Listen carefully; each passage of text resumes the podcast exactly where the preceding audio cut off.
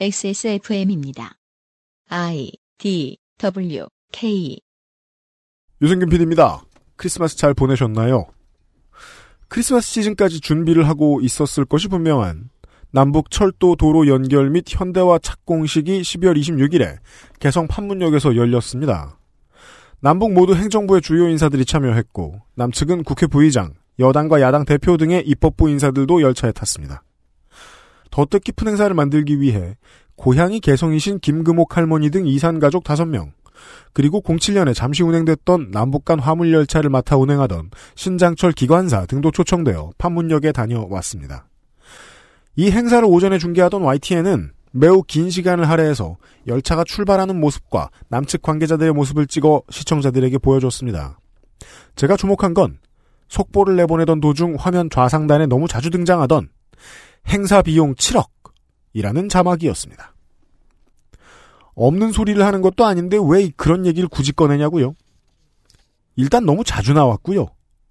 행사의 본질과 너무 무관하다는 겁니다. 꼭 필요한 행사에는 사람과 기계가 엄청나게 투입되어 장거리에서 호응하며 열일해야 합니다. 디테일로 들어가면 카메라 장비와 운영의 기계 얼마, 사람 얼마, 출경 차출 인력 비용 얼마, 행사 인원 아침 식사, 점심 식사 얼마, 출력물 비용 얼마, 셀 수 없는 항목들이 100원 단위로 쌓여서 나온 돈인데 어그로 표현하면 혈세 낭비로 반응할 아침 시청자들을 기만하고 싶은 본능에서 나온 헤드라인일 거라는 생각. 저는 안 들 수가 없었습니다. YTN에서 헤드라인 생각해내신 분. 배우자에게 청혼을 하면서 꽃다발에 행사 비용 200만 원이라고 써봅시다. 자식의 입학식에 가서 등록금 도합 5천만 원이라는 피켓을 들고 자식을 향해 손을 흔들어 줍시다. 부모님 환갑 잔치를 하면서 식사 장소 현수막에 케이터링과 관광 300만 원이라고 써봅시다. YTN 시무식을 하면서 사장 이마에 행사 비용 1000만 원이라고 써봅시다. 해보고 다시 얘기해봅시다. 그것은 알기 싫답니다. 2018년 마지막 목요일에 그것은 알기 싫답니다. 김민아 시사 아저씨와 오늘은 함께 할 것입니다. 오늘 해주실 얘기는 뭡니까? 2018년 정신 차려보니 왜 이렇게 됐냐 네, 이겁니다. 네. 정신 차려보니 왜 이렇게 되었는지 광고와 뉴스 아카이브 이후에 알아보도록 하겠습니다. 광고와 뉴스 roundup 이후에 알아보도록 하겠습니다. 예! 그것은 알기 싫다는 업그레이드된 과일 건강해진 스낵 푸르넥 가장 수준 높은 반려동물 간식 트루 패밀리 인생은 한방 원광 디지털 대학교 한방 건강학과에서 도와주고 있습니다. 예! Yeah!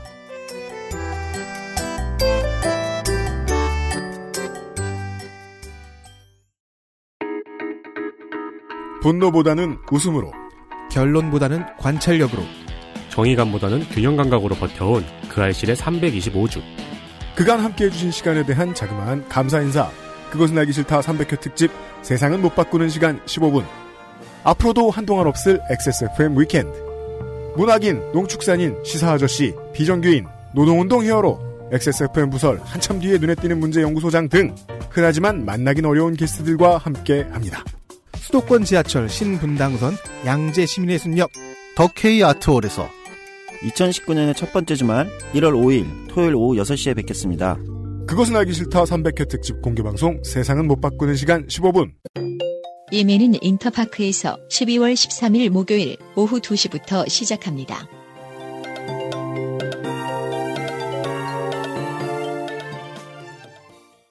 너 피부 너무 푸석하다. 과일 좀 챙겨 먹어. 밥도 귀찮은데 과일을 언제 씻고 언제 깎아 먹어. 푸르넥 알아? 푸르넥? 원적 개선으로 건조시킨 과일 스낵. 한 번 손대면 끊기 힘들걸? 그렇게 맛있어? 동결 건조다 말린 과일이다. 다 한 번씩 먹어봤지만 내가 생각했던 그런 맛은 완전 아니었거든. 푸르넥은 달라. 무조건 맛있어 맛있어. 야, 그렇게 맛있으면 진작에 하나 사주지 그랬냐. 내가 알던 과일 그 이상의 맛. 오감 만족 과일 스낵 푸르넥. 선물로도 좋아요. 푸르넥. 칼 때는 덕질인이 나와야 되는데 오늘은 나오지 않았습니다. 그렇습니다. 바지를 빨았는데 그게 마지막 바지였다는 게 핑계입니다. 아니 근데 제가 분명히 나오라 그랬는데 바지를 빨았는데 바지가 그거밖에 없대요. 아니 네. 드라이기도 있고 겨울에 보일러 켜놓으면은 거기도 너무 금방 마르는데. 덕질인에게 새 생명을. 한 번만 먹은 사람은 없는 푸르넥. 네. 어, 세트 구매 시 초코 플러스 화이트 증정 행사를 하고 있습니다. 화이트 초콜릿이죠. 그렇습니까? 네. 화이트 초콜릿 증정 행사를 하고 있습니다. 네. 이게 그 말린 귤 위에 발라진 거죠? 맞아요. 저, 희가 극찬을 마지않았던. 네. 네. 어, 연말에 가족끼리 오손 도손 시상식을 보면서 여유를 즐길 때 푸르넥보다 어울리는 놈은 없습니다. 그렇습니다. 공개 방송 당일 추첨 선물 여러 가지가 있습니다. 그렇습니다. 읽으려니 빠듯하네요. 네, 이게 지금 자선 행사지 공개 방송입니까? 공개 방송 때 일단 그 청취자가 실제로 있다 캠페인에 받으실 그 바- 사- 상품 같은 경우에는 소셜을 통해서 많이 나갔고요.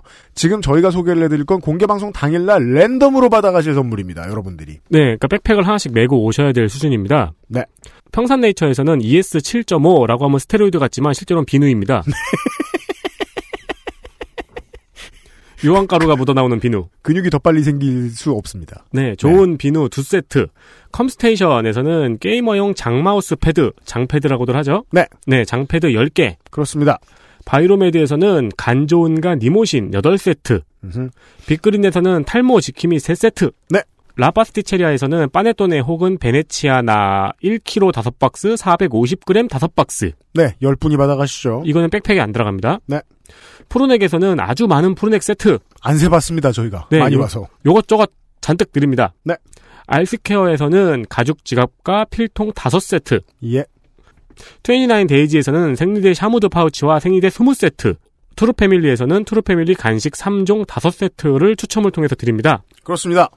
이거 세트 다 다음 몇 개인가요? 제가 표 만들어 놓고 한번 그 계산을 해봤더니 20분 중에 한 분은 한 분 이상이 무조건 예, 음. 상품이 걸리겠더라고요. 아, 그렇군요. 네, 그 정도 수준입니다. 더 높아질 수 있습니다. 확률은. 네. 원래요, 그, 청취자 여러분들도 잘 모르고, 방송사도 잘 모르고, 행사하는 많은 곳들이 정말 잘 모르는 게 있는데요. XSFM의 공개 방송은 실로 돈잔치입니다. 네, 그렇습니다. 왜 그런지 모르겠습니다. 네. 그리고 네. 저희 뭐 대관료하고 출연자분들한테 드리는 출연료하고 이런 선물하고 이런 거 합치면은 사실 돈잔치예요. 그렇습니다. 무슨 미국이 전쟁하듯 공개 방송을 합니다. 기다려 주시고요. 아, 저희가 지금 마지막으로 세본 바 표가 극도로 한정된 수량이 남아 있습니다. 그 자리도 선물은 갑니다. 네.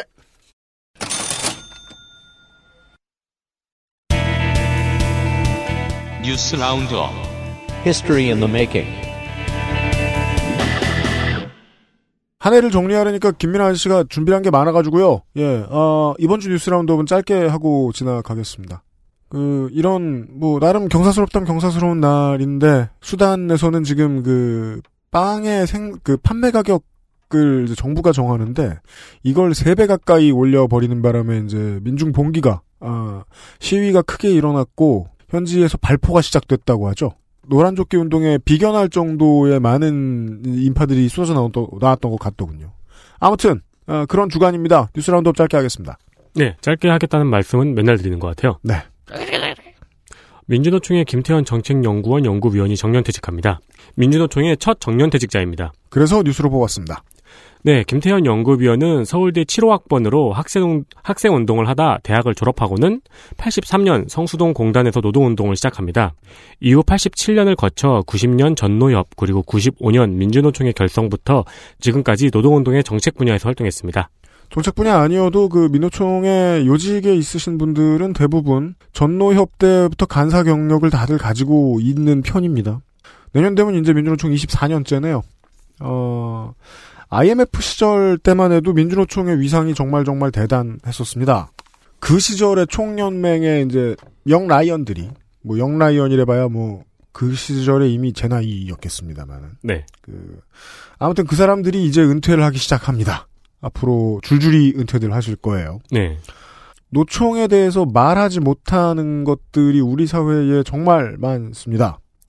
내부 노선 투쟁이 외부의 이제 대정부 투쟁이나 이런 것들만큼이나 아주 심각하고 뜨거웠다라는 점이 대표적입니다. 음. 아주 냉정하게 말하자면 이제 조직의 유연성을 좀 먹었다라고 말할 수 있는데 이런 말을 왜 못하냐면요. 오늘 짧게 하기로 했으니까 욕먹기엔 너무 고생을 많이 한 사람들이라서. 그렇죠. 예, 그죠. 네. 그래서 앞으로는 저 고생을 좀 덜하고 어, 잘못하는 점이 있으면 욕을 잘 먹는 민주노총이 됐으면 좋겠습니다. 네. 어, 할말한 정년퇴직 축하드립니다. 네. 네, 자유한국당 원내대표 나경원 의원이 지난 20일 택시 노조 집회에서 택시 생존권을 말살하는 문재인 정권을 그대로 둬서는 안 된다고 발언했습니다. 그래서 어, 프레디 머큐리급 환호를 얻었죠. 네. 여당에서 나온 전현희 의원은 막 뒤집어 쓰고 막 targeting head, head shot 당하고 네. 막 네, headshot 안 당하셨나? 네. 그리고 12월 24일에는 택시 노조 집회에서의 발언으로 우리 정당에서 카풀 자체를 반대하는 것으로 이해하시는 것은 적절치 않다고 발언했습니다. 이게 그 저 전세 계약할 때 이런 기분이 자주 들죠. 집주인이 다음 날 말 바꾸는 음. 하늘이 무너집니다. 그 아니 이런 냉소를 하라는 게 아니고요. 그러니까 정치인들 말은 믿어서는 안 된다 이런 냉소를 하라는 것이 아니라 그 이 문제의 진짜 해결을 확인을 하고 싶으면 결국은 지금 국토부의 의견들이 어떻게 나오고 있느냐를 더 많이 주목하는 게 낫겠다라는 생각이 든다는 겁니다. 그 저는 이 문제가 정말 원만하게 해결되길 바라는 사람의 입장에서는 제가 지난주에 들었던 그 저 홍선호 석사하고 방송할 때 그 전에 들었던 말씀의 진위는 뭐냐면 어, 카풀 서비스가 돼서는 안 된다는 게 아니잖아요. 이걸 네. 어떻게 막아? 해야 될 거 아니야. 음. 그 관련 답변을 요즘 국토부가 하고 다니고 있어요. 그게 우버도 좋고 타다오도 좋고 모여도 좋으니까 이걸 택시하고 어떻게든 결합시키겠다. 여기서 결합시키겠다는 건 택시 차량을 살리고 네. 택시 회사를 살리겠다는 게 아닙니다. 택시 기사들을 살리겠다는 거예요. 네. 예. 어, 운수 업종이 다양하게 변모하는 동안에 계속해서 운수업종에 자체적으로 종사하고 계시던 지입차주 혹은 뭐 택시기사님들 이런 분들의 손해가 너무 커져요. 나는 거의 집 살 돈을 주고 노란 번호판을 샀다. 네. 예. 근데 지금 이게 뭐냐라는 그렇죠. 거죠. 그러면 이게 누구 책임입니까? 사실상 카풀이나 새로 바뀌는 서비스의 책임은 저는 10%도 안 된다고 봐요. 네. 그 노란 딱지를 그렇게 사게 만든 시스템의 문제. 노란 번호판을. 그게 이제 10년 넘게 안 바, 바뀌기가 쉽지 않죠. 바꾸려고 계속 하고 있었는데. 네, 지금 정부는 그걸 바꾸겠다고 얘기하고 있는 것 같고요. 네. 기술과 구태 대결이라고 몰아가는 이제 젊은 언론인들이 있는데 못된 버릇이라고 생각합니다. 네, 아, 그 다음은 아, 지자체 얘기 하나만 하죠. 네, 지자체의 대표적인 혈세 낭비. 그 사례로 손꼽히고 있는 월미 은하레일. 어, 다시 환생을 노리고 있습니다. 아니 그 부산, 창원, 거제 이런 데 가보면 네. 월미 은하레일보다 훨씬 크고 긴 다리들이 많단 말이에요. 그렇죠. 걷다 대고 혈세 낭비라고 말하는 사람은 없습니다. 근데 이제 그거는 하루에 한 명이라도 건너잖아요. 근데 이 가벼운 것은 이거 얼마 되지도 않아. 아무튼 네네. 어, 시작은 안상수 시장 때 추진이 되었고요. 그럼요. 모든 건 안상수 씨한테 주신다는데. 네, 시작부터 부실공사였습니다. 네. 그래서 무산이 됐고 송영길 시장 때는 세계에서 제일 비싼 레일바이크가 들어다가 무산됐습니다. 네. 그때 왜냐면 이제, 이제- 그 제가 그걸 기억하고 있기 때문에 이 말씀을 드리는 거거든요. 저기다가 무거운 거 얹을 만큼 잘 된 공사 아니다. 네. 근데 지금 어, 이거를 공사를 잘못된 걸 일부분 다시 수정하기에는 시민들 눈치가 너무 보인다. 음. 그럼 얹어놓을 가벼운 것은 했다가 레일 바이크가 됐던 거죠. 네, 그래서 이제 네. 이미 그 공사에 800억이 들어갔고 레일 바이크 200억이 더 들어가면 1000억짜리 레일 바이크, 레일 바이크가 되잖아요. 그렇죠. 어, 그리고 유정복 시장 때 다시 모노레일로 활용하려다가 역시 무산됐습니다. 네. 그리고 나서 2016년에는 차량과 레일이 고철로 폐기 처분됐습니다. 일부가 그리 되었습니다. 박남춘 인천시장에 와서는 이제 정말로 월미 은하레일을 죽일 수 있을까 네. 기대하는 철덕들이 많았는데 인천교통공사에서는 내년 5월 월미 모노레일을 개통할 방침을 밝혔습니다. 네. 그동안 있었던 안전 문제를 설계 변경으로 모두 보강했으며 12월 24일 기준으로 공정률이 87%라고 합니다. 그렇습니다. 거의 다 됐습니다. 네, 네. 내년 5월이 이제 개통할 예정이라고 합니다. 이게 이제 대도시 아니고 그 모든 지자체에서 다 있을 수 있는 일이기 때문에 사실은 이런 문제는 그 지역지의 사설을 보시면은 조금 더 쉽게 이해할 수 있는 사설들이 가끔 나와요. 네, 전임 시장 군수 도지사가 돈을 대박 들여서 만들어 놓은 쓸모없는 것들은 그죠. 보통 어떻게 되는가에 대한 문제. 음, 예. 이 경우를 가지고 설명을 한번 드려보겠습니다. 외지인들이 인천을 가고 싶어서 가는 곳. 얼마나 있을까요? 공항. 공항은 공항공사의 영역이라고 봐야 됩니다. 네, 영종도로 넘어가면. 어, 섬들로 가죠? 낚시는 그냥 알아서들 가는 일입니다. 음, 네, 따라서 강화도 정도 있는데 강화도의 접근성은 책임지기 당장은 좀 어렵습니다. 그렇다면 중구 시내 아니면 월미도 소래포구 그것 빼고는 신도시입니다. 신도시라 함은 어, 청라지구 달빛공원 뭐 경인 아라뱃길 이 정도가 될 거예요. 음, 네. 어, 근데 국제도시는 가보시거나 계신 분들 아시겠지만 24시간 돌아가는 상업지구가 아닙니다. 네. 그리고 아라뱃길도 깊은 밤이 되면 귀신 나와요.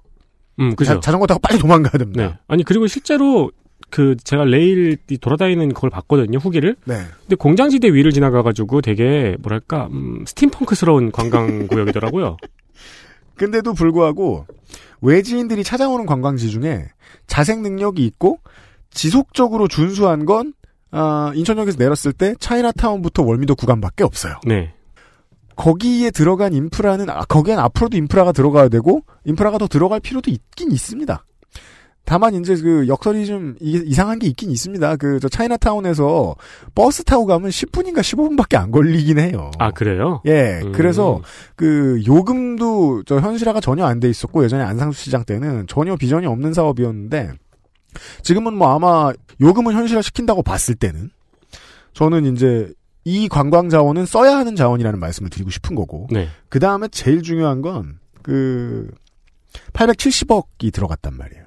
이게 쓴 돈이잖아요. 그죠.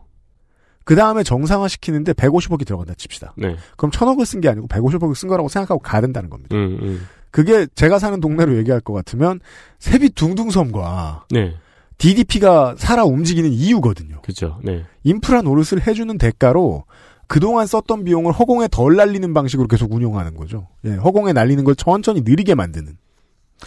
그 의미가 제일 중요합니다. 그 의회에서도요, 시의회에서도요, 아무리 논의해봐도 이 결론밖에 안 나오는 경우가 되게 많다는 겁니다. 인천 아니라 그 어디에서도 말입니다. 음, 네. 실제로 뭐 10년 후에 엄청나게 발전해가지고 막, 그, 한국 필수 관광 코스 이렇게 될 수도 있잖아요.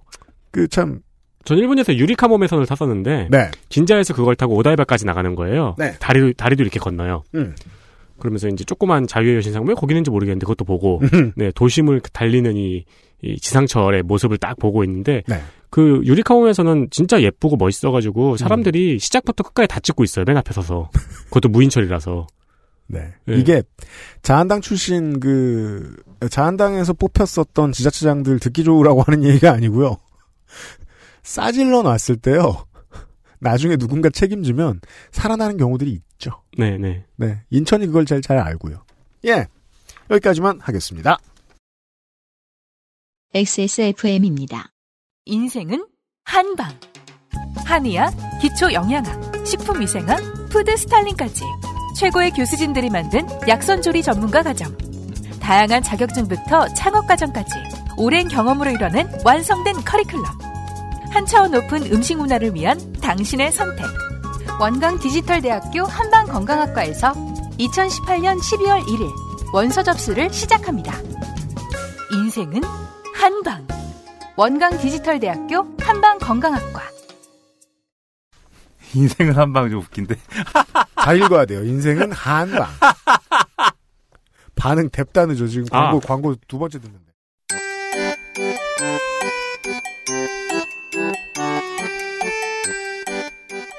양산형 시사평론 민하문구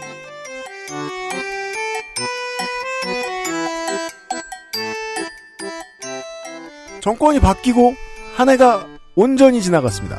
네. 새 정부의 2년차가 지나갔습니다. 김민아 아저씨에게 저는 예, 그저께 전화를 걸어서 예, 올한 해를 정리해달라고 말을 했고 김민아 아저씨는 이런 얘기를 준비해 오셨습니다. 네. 올 한 해를 준비하라고 그래서 올 한 해를. 네, 그다 얘기하더라고요. 예. 네. 예, 그런가요? 네, 올 한 해를 다 얘기하려고 준비해 오셨더라고요. 아, 다 얘기, 다 얘기까지는 아닌데, 이게. 음.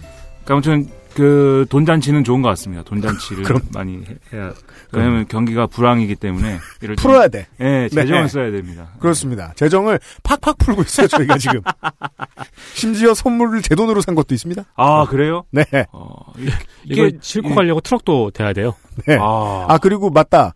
어, 그날 오시면은요, 그, 사인회가 있는데 출연자들의, 어, 추, 사인을 그냥 종이에 받지 마시고, 출연자들의 책을 사시라고 책도 깔아놓습니다. 야. 네. 심지어 책을 또 몇 개는 샀어요. 네. 시사 아저씨의 냉소사회, 아, 음, 팝니다. 음. 하면. 네. 윈윈이죠. 출판사는 그 애물단지 떨어, 떨이해서 좋고, 아무튼 간에 2018년을 이렇게 지나고 나니까 약간 허무한 기분도 들고 그렇죠. 그렇죠. 이게 시작할 때는 분명히 와 이제는 그 뭔가 과거와는 다른 어?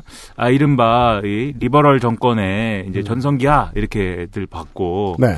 과거 정권은 이- 이른바 이제 자유한국당과 보수 정치들은 국정농단과 이 그 뭐 저 최순실 최통령과 함께 침몰했다 네. 이렇게 생각했는데 연락 빠이빠이다. 예. 끝에 도달하고 보니까 또 뭐 약간 살아났어요, 다들. 네. 그래서 왜 이렇게 된 거냐, 이게 무슨 일이 있어서 이런 거냐, 음. 이게 지금 여론조사 쭉 나오는 거 보면은 정당 지지율만 보면은 여당이 음. 한뭐 옛날에는 이 초만에, 이 올해 초만에도 한 50에서 45까지 이제 왔다 갔다 사이를 왔다 갔다 했고, 네. 그러니까 자유한국당은 거의 이제 그 낮으면 10에서 잘해야 이제 15나 나오고 뭐 이렇게 하던 상황이었는데, 네. 지금은 이제 거의 이제 자유한국당 한 20에서 25 사이가 이제 지지율이 나오고, 자유한국당이 이제 그 자민련 전성시대급의 예. 에, 지지율로 올라왔어요. 예. 그 여당은 좀 떨어져서 35에서 이제 40 좀 안 되는 수치. 뭐, 그 정도 수치가 지금 나오거든요. 그렇습니다. 그래서 그렇게만 보면은 사실 선거 해보면은, 어, 자유한국당 입장에서는 좀 할만하다. 이렇게 생각할 수도 있는 거 아니겠어요? 경상도 다시 가져온다. 예. 열심히 앞으로 하면, 네. 이뭐 한 지지율 예를 들면 진짜 희망적으로 봐서 10% 차인데, 네. 25랑 35 비교하면, 음. 희망적으로 봐서 10% 차인데 뭐, 이 선거 들어가서 막 지지층 다시 결집하고, 음. 이러면은 뒤집을 수도 있는 거 아니야? 뭐 뒤집는 건 어렵죠. 지금으로 보면 어 강남하고 구미까지 물이 새 들어왔던 에, 지난 지선 같은 상황은 안 나올 것이다. 네. 절대로. 네. 이 정권의 어떤 최악의 상황에 직면하게 되면 자유한국당이 평타를 치는 이런 상황까지도 올 수 있다. 그 오늘 데일리안이라는 아주 그 저 애국심이 투철한 언론사가 있어요. 네. 예. 프레시안과 함께 무슨 안들 그 여기 두 개가 다 들어가죠. 안도 들어가고 데일리도 들어가죠. 그래서 네. 그두 개의 이름이 들어가면은 상당히 골, 골치가 아파지는데 아무튼 그 데일리안이 무슨 여론조사 한 거 이렇게 보면은 총선 때 누구 찍겠어요라고 물어보면은 음. 이 수치가 자유한국당에 더 희망적으로 나오는 걸로 이렇게 이제 나오거든요. 네. 그래서 이게 도대체 왜 이렇게 된 거냐 한번 이 2018년을 마무리하면서 알아보자. 짚어볼 수밖에 없다. 올 한 해가 어떻게 흘러갔을까? 예. 물론 뭐그 사실 열심히 들으시던 분들은 아 민하문구 때 무슨 얘기 들으셨나? 만 생각해 보셔도 올 한 해가 삭삭삭 이렇게 그 떠오르실 수는 있습니다. 음. 아저씨가 이미 그 예측한 바 있어요. 고위 공무원들을 다루는데 애를 꽤 먹을 것이다. 네. 그리고 저, 저, 미나문구 아닙니다만은 시사 아카데미에서도 그 소장도 그런 얘기를 했었어요. 어느 정도 시간이 지나가면 필연적으로 그 정권의 힘이 떨어진다. 국민들이 밀어주던. 음. 등등등의 이야기를 해드린 적이 있죠. 그러니까 말이에요. 예상한 대로 되는데 이제 예상한 예상한 예상한 음. 대로라기보다도 자연스러운 이제 흐름인데 음. 자연스러운 게 지금 자연스럽지 않아야 되는데 자연스럽게 돼서 그렇죠. 이제 모두가 이제 슬픈 이런 날이 나왔습니다. 네. 한 참. 여름만 해도요. 그때 만약에 제대로 터졌으면은 그 유치원 3법 같은 거는 그냥 하루아침에 통과될 줄 알았습니다. 네. 그렇게 말이에요. 네. 제가 그 작년만 해도 제가 이제 그 사석에서 음. 이런 얘기를 했어요. 이게 지금은 그 지금이라는 건 이제 막 탄핵되고 막 이러, 이러 이런 이후에 음. 이제 막 사람들이 막 대선에서 이제 문재인 대통령 탄생시키고 막 이러던 국면에 네.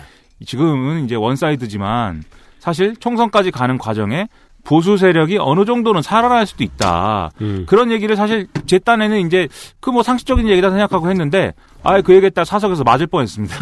무슨 얘기냐 지금 국민들이 사람을 잘 때리는 사람하고 같이 대화를 하신 거 아니에요? 그러게요. 그게. 국민들이 지금 어 국민들 바보로 하냐 이랬는데 왜냐면 제가 그, 저, 아이오와 코커스 때 제가 트럼프가 될 수도 있다라는 얘기를 했다가 아, 공석에서 맞을 뻔했거든요. 아 그래요 공석 공, 공 CBS에서 방송 녹음하다가 아무튼 이제 정초부터 보수 언론들은 이미 다 이제 프레임 형성 어떻게 할지 다 이제 딱, 아, 딱 짜놓은 상태였습니다. 제가 이제 쭉 이제 신문을 보다 보면은, 음.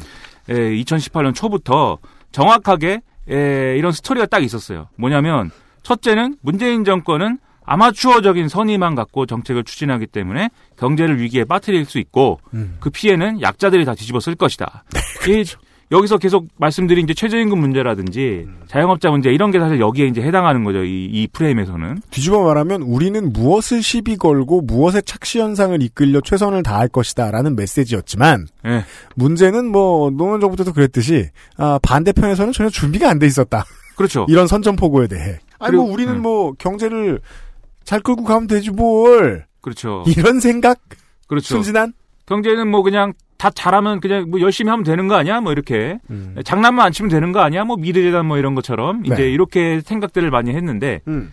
이, 이제 그 이 신문 보는 사람들 입장에서는 음. 그런 건 아니었다는 거죠. 네. 그리고 이제 여기에 꼭 이제 보수 언론이 곁다리로 얘기하는 게 있습니다. 탈원전 문제인데 음. 우리는 그냥 탈원전 문제 그냥 얘기하면은 아, 그 원자력 발전소가 위험하니까는 뭐 안 하는 게 좋지 않을까? 뭐 이 정도 생각을 하든지 네. 그렇지 않으면은 아 이게 그래도 원자력 발전소가 그래도 저 뭐야 공기 오염이든지 이런 거 이런 것은 그래도 안 하는 나름 깨끗한 에너지고 효율도 무지하게 좋은데 말이야. 이 우리가 효율이 좋다는 건 심시티를 해보면 알죠. 그렇죠. 심시티를 하면 이제 원전을 꼭 져야 되죠. 부의 상징이죠.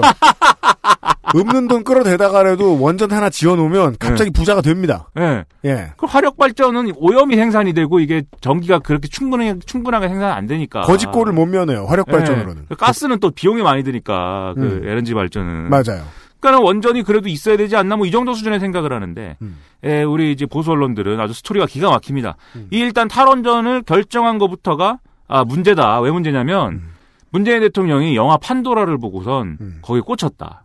그래서 잘 모르, 모르면서 음. 원전에 대해서 문재인 대통령 변호사 출신인데 뭘 알겠냐 이거예요. 그래서 판도라를 딱 보고 거기에 현혹돼 갖고 야 탈원전을 해야겠어 이렇게 밀어붙여 갖고 음. 거기에 이제 운동권들이 또 부안해동 해 갖고 지금 뭐 이 탈원전을 하게 됐다.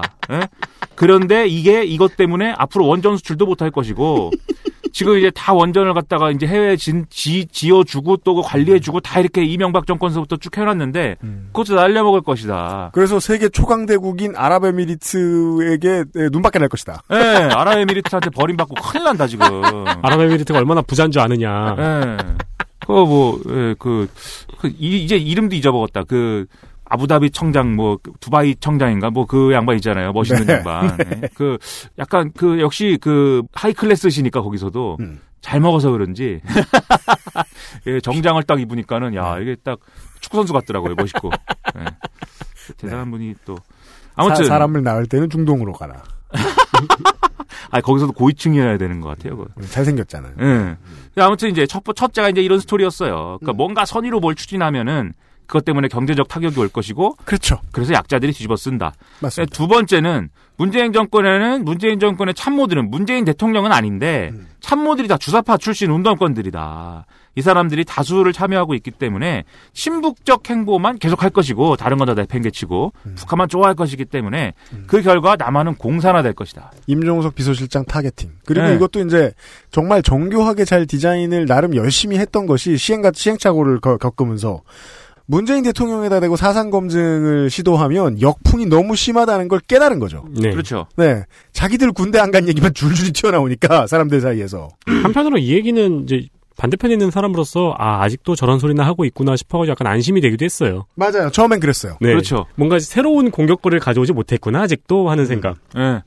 그래서 이때 막 이 정초에는 무슨 저 정부가 개헌을 추진하는데 그 개헌이 사회주의 헌법이다 뭐 이래가지고 맞아요. 그래 가지고 이제 조선일보 지면에는 그냥 그런 요소가 있다 정도로 정리가 됐지만 음. 카카오톡이나 오늘날의 이제 유튜브 이런 데서는 거의 뭐 이건 뭐 이제 북한이다 우리는 뭐 이래갖고 엄청 떠들어댔죠. 맞습니다. 이제 그런 게 있고 세 번째는 문재인 정권은 이전 정부가 했던 모든 일들을 지금 적폐라고 하면서 정치보복을 하고 있는데 자기들은 똑같은 일을 하는 이런 내로남불이 아주 이렇게 체계화되어 있는 그런 작자들이다. 그 나는 요새 누가 내로남불 얘기하면은 죽고 싶더라고요 이제는. 나는 어떻게 모든 문제를 그냥 내로남불이야라고 정리하고 그냥 끝낼 수가 있습니까? 예? 요즘 애들은 그 내로남불이 사자성어인 줄 아는 분들도 계시더라고요. 그렇죠. 하도 언론에서 얘기하고 그러니까 이제 그냥 사자성어처럼 보이는 거예요, 그게. 네. 아니 그리고 내로남불을 정 얘기하려면 제가 늘 하, 는 얘기기도 한데 적어도 로맨스하고 뭐야 이게 불륜을 불륜. 갖고 비교해야 될 거 아니에요. 음, 예? 그렇죠. 무슨 뭐 로맨스하고 무슨 뭐 저 헬스를 갖고 비교하면 됩니까? 그 두 개를 그 두 개를 놓고 뭐 땀 흘리는 건 마찬가지 아니야 이러면서 똑같이 땀 흘리는데 왜 한쪽은 뭐 이렇게 돼? 뭐 이러면 아, 내로남핏. 예, 그 비교 대상도 아닌 걸 갖다가 내가 하면 로맨스, 남이 하면 휘트니스. 예. 근데 로, 로, 로맨스가 왜 땀이 나나요? 예, 아니, 로맨스도 이제 열심히 하면 땀이 나죠. 뭐, 원래 고백할 때 땀 나요. 그렇죠. 예. 오래돼서 기억은 안 나는데. 아무튼. 예. 그러니까 이게 뭐 그러니까 이제는 그걸 또 처음에는 설명을 하는데 아니 그것은 이거는요. 아 이거 한쪽은 로맨스고요. 그거는 fitness라 갖고 그렇게 비교하시면 안 되고 설명하는데 음. 맨날 모든 문제고 다 그러기 시작하면은 그냥 이제 그만 하고 싶다는 생각이 이제 들죠. 그래갖고 그죠. 이제 이게 아주 힘든데 그래서 결국 그 웃기지 않습니까? 그 결국 내로남불 얘기해 갖고 나오는 결론이 뭐냐면 음. 문재인 정권도 이명박 박근혜 정권만큼 어 더럽다. 음. 제가 오늘 보니까 어, 우리 충청 대망론의 그 또 한때 그 충청 대망론으로 한참 또 이 전개를 휘어졌던 이완구 누구요? 전 총리 아, 추억의 이름이죠. 토일이. 네. 네. 이완구 전 총리가 인터뷰를 했는데 음. 이 정권이 전 정권과 다른 게 뭐냐 이렇게 얘기를 하고 있어요. 그걸 당신이 할 말인가? 아, 쉽게 얘기하지. 알아보라고. 알아보고 오라고. 그걸 기자한테 쳐물어? 네. 아니 이 정권이 전 정권과 똑같다까 이그 얘기는 결국 전 정권은 아주 그 더럽고 못했다는 얘기 아니에요. 그렇죠. 그 우리는 다 그냥 뭐 어차피 똥 묻은 개들끼리 이제 이게 다 그냥 서로 똥 묻히고 사는 거니까 우리는 평생 똥 속에서 살아야 되는 겁니까? 제가 얼마 전에 그 YTN에서 노정면 씨가 이제 그 새롭게 무슨 방송을 하잖아요. 음. 거기 불러갖고 갔는데 음. 그게 이제 그 그것도 이제 미디어 비평 뭐 이런 코너였어요. 잠깐 네. 뭐 10분 정도 떠드는 건데 음. 거기 나가갖고 이제 그, 그 유명한 이태광 교수랑 둘이 앉아가지고 네. 미디어 비평이라는 걸 했습니다. 음. 거기서 또 똥 얘기 또 했어요, 제가. 네. 제가 YTN에서 똥 얘기한 사람입니다. 알았어요. 네. 이거 강조하고 그 결- 싶고. 그 결론이었구나. 네. 그래서 딱이 프레임을 딱 정해놓고, 음. 그 다음부터 이 연말에 이르기까지 다 이 얘기예요. 이, 이 범주를 벗어나지 않는 얘기를 계속 하고 있습니다. 우리가 이 올해를 돌아보는 얘기를 문화문구에서 하기로 결정한 걸 좀 잘한 것 같은 게요. 올 초부터 꾸준히 보수 세력은 아, 양비론을 들고 계속 쿡쿡 찌르는데 네. 이게 무슨 의미냐면 모든 지점을 다 찔러보는 거예요. 양비론이라는 창을 듣고 들고 어서 어서 들어가지? 어서 들어가지? 음. 하면서 네. 왜냐면 양비론이 제일 잘 듣거든. 쟤네들도 그렇죠. 나쁜 놈이라는 게. 네, 다 똑같은 놈들이다. 그리고 그 이런 거예요. 대놓고 나쁜 놈은 솔직하기라도 하다. 음. 근데 착한 척 하면서 나쁜 놈은 위선자야. 예, 그리고 위선자가 더 나쁘다. 음. 야, 이 착한 척이라도 해봐라. 뭐야, 이게 도대체. 뭡니까, 이게? 근데 이게 한 해가 지나고 와서 돌이켜 보니까 이 보수 언론의 이 선택이 아주 날카롭고 어, 명민했다라고 저는 인정을 할 수밖에 없더라고요. 공학적으로 효용이 있는 선택이죠, 이게. 네. 올해가 저는 그 깨달음을 얻은 해였거든요. 아, 역시 양비론이 세상 사람들한테 제일 매력있다. 음. 예. 이게 뭐야? 예. 아무튼 그래서 이제 그 중간중간에 그런데 또 이런 뭐랄까 보수 세력이 아 이거야 하고 꽂히는 대목들이 있습니다. 이런 그렇죠. 논리를 계속 밀고 가면서 아 요거 한번 해줘야 돼 음. 이렇게 짚은 대목들이 있는데 그게 이제 어, 이올 초에는 가상화폐랑 아이스하키 단일팀 논란이었어요. 이게 이제 그 정초에는 이런 이제 보수 언론의 이런 프레임이라든지 이런 거 앞서 말씀하셨듯이 그냥 뭐 그런가 보다 했는데 결정적으로 대중적으로 좀 불이 확 붙은 게 이 가상화폐랑 아이스하키 단일 팀이었거든요. 그렇습니다. 이게 이제 뭐냐면 예, 두 사안이 다 이제 일종의 이제 기회 공정성 이것을 문제 삼을 수 있는 그러한 이제 사건이었다라고 이제 본 거죠. 이- 이날 이때 음. 제가 하도 이제 대단하다고 생각해서 조선일보 홈페이지를 막 캡처해 놓기도 하고 그랬어요. 왜냐면 어떤 거요? 가상화폐 얘기를 딱 시작했는데 음. 그때가 이제 그 이건 사실 정초가 아니라 아마 그 전년도 말부터 이제 시작된 네. 얘기인데 2017년 말부터 네. 음. 박상기 법무부 장관이 이제 뭐, 뭐 한마디 하잖아요. 그 뭐야 가상화폐를 사람들이 막 투자를 하고 과열이 되니까 음. 이걸 어떻게 정부가 그러면 이걸 어떻게 할 거냐를 논의하는 과정에서 법무부 쪽에서 아예 아예 그냥 그 거래소를 다 폐쇄해 버리자라고 얘기를 한다라는 보도가 나오고 박상기의 난이라고 하죠. 예, 그 박상기 장관이 그런 취지의 발언을 또 해요. 그 사람들이 그 가상화폐에 막 투자를 하고 가상화폐에 넣었다 뺐다 하던 사람들이 일제히 막 분노를 해서 그렇죠. 왜 누구 망하라는 거냐. 그리고 당신이 그 얘기 해가지고 당신이 거래소를 폐쇄하든지 말든지 당신이 그 얘기 해가지고 떡락했다 이거 그죠. 비트코인 이거 어 어떻게 할 당신이. 지금 전 세계의 비트코인을 다 떡락시켰다. 예. 그 실제로 화가 난 이유는 내 돈이 없어졌기 때문인데 결국은. 맞아요. 근데 그거를 그냥 그렇게만 얘기할 수가 없는 거잖아요. 근데. 보수 언론은 레토릭을 만들어내죠. 네. 20대에게 기, 회도 주지 않는 기성세대가 겨우 생긴 기회를 뺏어갔다. 그렇죠. 기성세대들은 그동안 뭐야 이 약간 호황기던 때 돈을 벌어갖고는 네. 다 자산 투자했는데 부동산 투자하고 주식 투자해갖고 벌만큼 벌었는데 이 오늘날 이 저성장의 어떤 구조 속에 있는 젊은이들은 그런 기회도 없는데 예? 자기 그래도 이 퇴직금이라든지 또는 좀 모아놓은 돈 갖고 좀 불려보려고 했더니 그걸 막아? 어떻게 그럴 수가 있어? 어? 386도 이럴 수 있어? 이렇게. 길거리에 blue magic을 막 누가 뿌려놨는데 예. 그거를 이제 그 식약처에서 다시 회수해 갔어. 아. 그럼 조선일보가 사설을 쓰는 겁니다. 네. 지금 어 기성세대가 기회를 다 뺏어갔는데 유일하게 내가 즐거울 수 있는 방법이 뽕을 뺏어가냐? 이 나쁜 놈들아! 386 놈들아! 내뽕 내놔! XSFM입니다.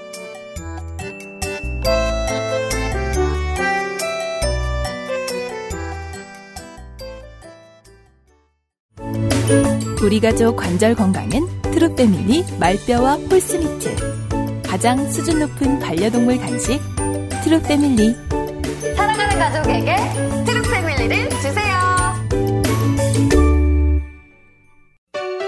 제주의 신선함에 달콤함을 더하다. 과일 그 이상의 맛. 오감 만족 과일 스낵 푸르넥 감귤 초코.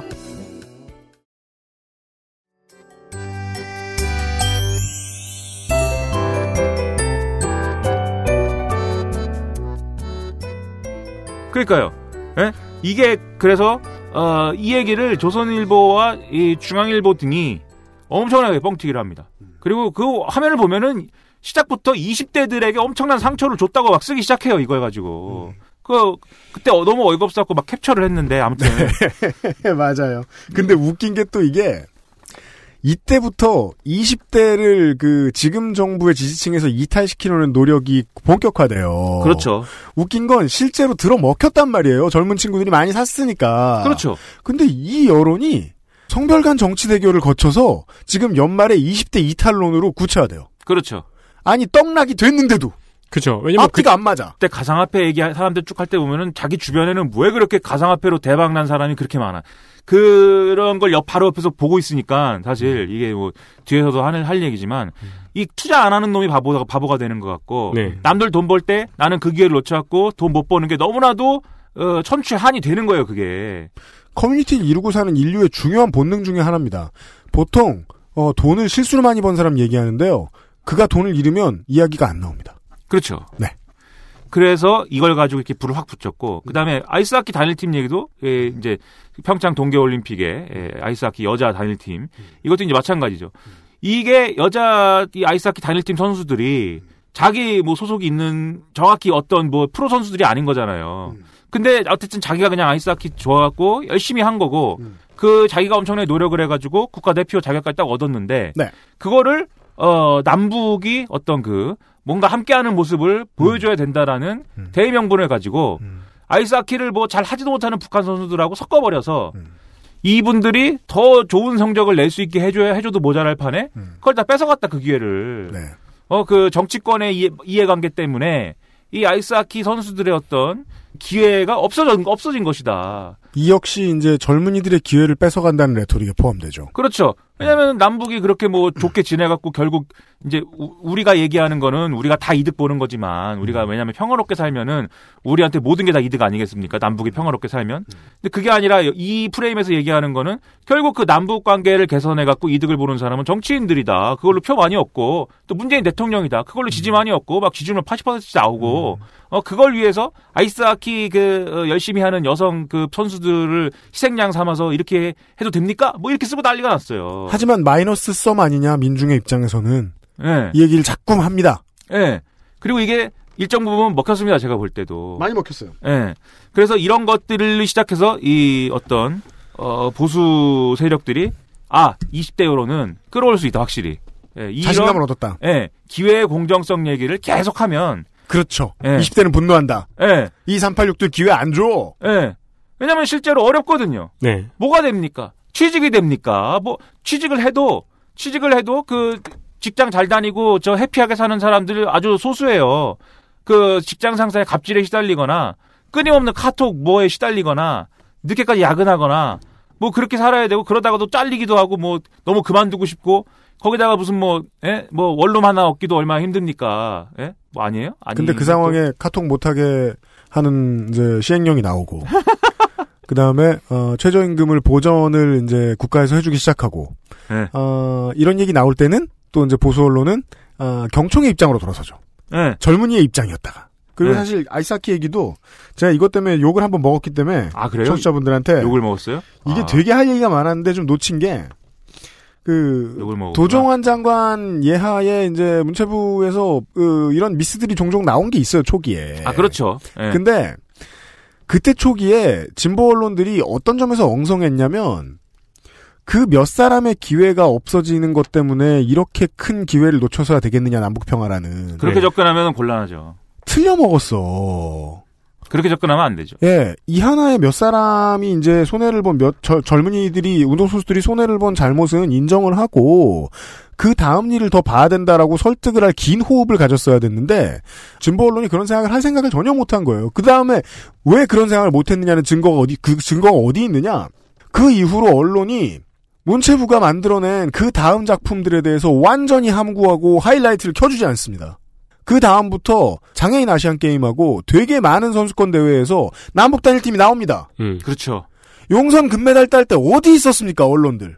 아뭐 뭐 금메달 땄어요? 아시안 게임은 초대박이었어요. 아 그래요? 어, 나 그러니까- 잘 몰라가지고 그냥 게임만 하지 스포츠를 안 봐가지고. 이제 그 당시에 제일 이해 못하는 게 뭔지 아세요? 뭐예요? 스포츠 게임하는 사람들입니다. 스포츠를 보든지 나야, 나. 스포츠를 보든지 게임을 하든지 둘 중에 하나지. 아무튼 죄송합니다. 네. 그러면은 그 저 뭐냐 자기로 플레이하는 선수들은 가장 이해 못하시겠네요. 아니 그건 이해합니다. 자기의 표현이니까 자기의 표출이니까 뭐. 아니 이 첫 번째 실수를 바탕으로 그 다음부터는 거의 무조건 성공했어요. 그 전에 나오지 않았던 성적들까지 나왔다고요. 네. 서로 수준 차이가 나는 팀들을 1년 전부터 조직해가지고 단 1년 만에 엄청난 성과들을 계속 냈어요. 이게 무슨 소리냐면 첫 타석에서 병살 치고 계속 안타 쳤어요. 근데 언론은 쌩 깠다고. 그런 말입니다. 여튼 언론들을 제가 그래서 항상 하는 말이 있습니다. 언론을 통폐합시키자. 국교화를 시키자. 예. 아주- 돌아 돌아오세요. 어, 돌아오세요. 어, 이런 얘기하면 전도 안 되니까. 예. 네. 저는 전도 아니고 농담 한마디 했습니다, 여러분. 좀 용서해 주십시오. 전두환 농담을. 예 김민환 전두환이 아니고 네. 도종환은 잘했어요. 아무튼 예.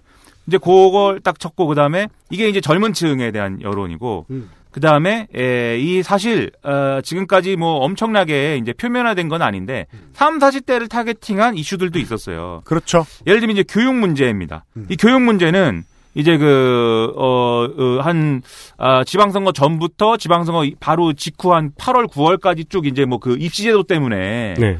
2000, 2020년 저 입시, 입시 문제 때문에 이제 오락가락 하잖아요. 교육부가 뭐, 저 정시 확대를 할까요? 아니면 뭐, 그냥 뭐, 원래 하던 대로 할까요? 뭐, 이렇게 하다가 결정을 못 해갖고 공론화위원회로 넘겨갔고, 공론화위원회에서 결론을 또 못 내고, 아, 네. 참, 우리 사회에 이게 논쟁이 참 첨예한 문제군요. 이러고 이제 끝난 그 문제잖아요. 음. 근데 그 전부터 사실 이 문제가 된 게 유치원 영어 교육 금지 이런 것부터 사실 문제가 됐습니다. 네. 유치원 영어 교육 금지 뭐냐면 이게 이 우리가 초등학생 때부터 영어를 막 너무 열심히 배우니까 그게 이제 문제라고들 보, 봐서 초등학교 영어 교육은 어, 안 하도록 해버렸지 않습니까?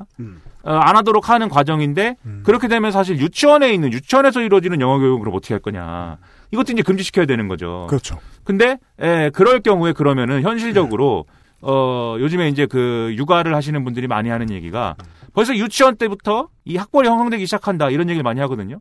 이런 얘기하면 사실 우리 저 제가 이, 런 얘기를 굉장히 무책임하게 아무렇게나 떠든다고 생각할지 모르겠지만 실제 이런 얘기하는 사람들이 있어요. 유치원 때 어느 유치원에 가서 어떤 원래 이 양반은 모든 얘기를 아무렇게나 예 그러니까 예 집에서 이제 주워 듣는 주워 듣는 얘기 갖고 지금 하는 거죠. 왜 많은 게 없기 때문에. 예.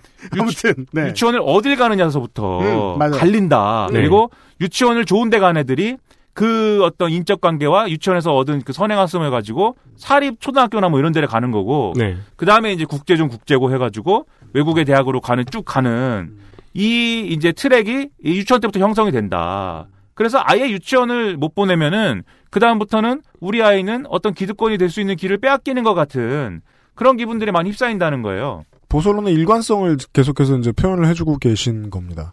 어, 국민들의 착한 부분을 건드리지 않아요. 네.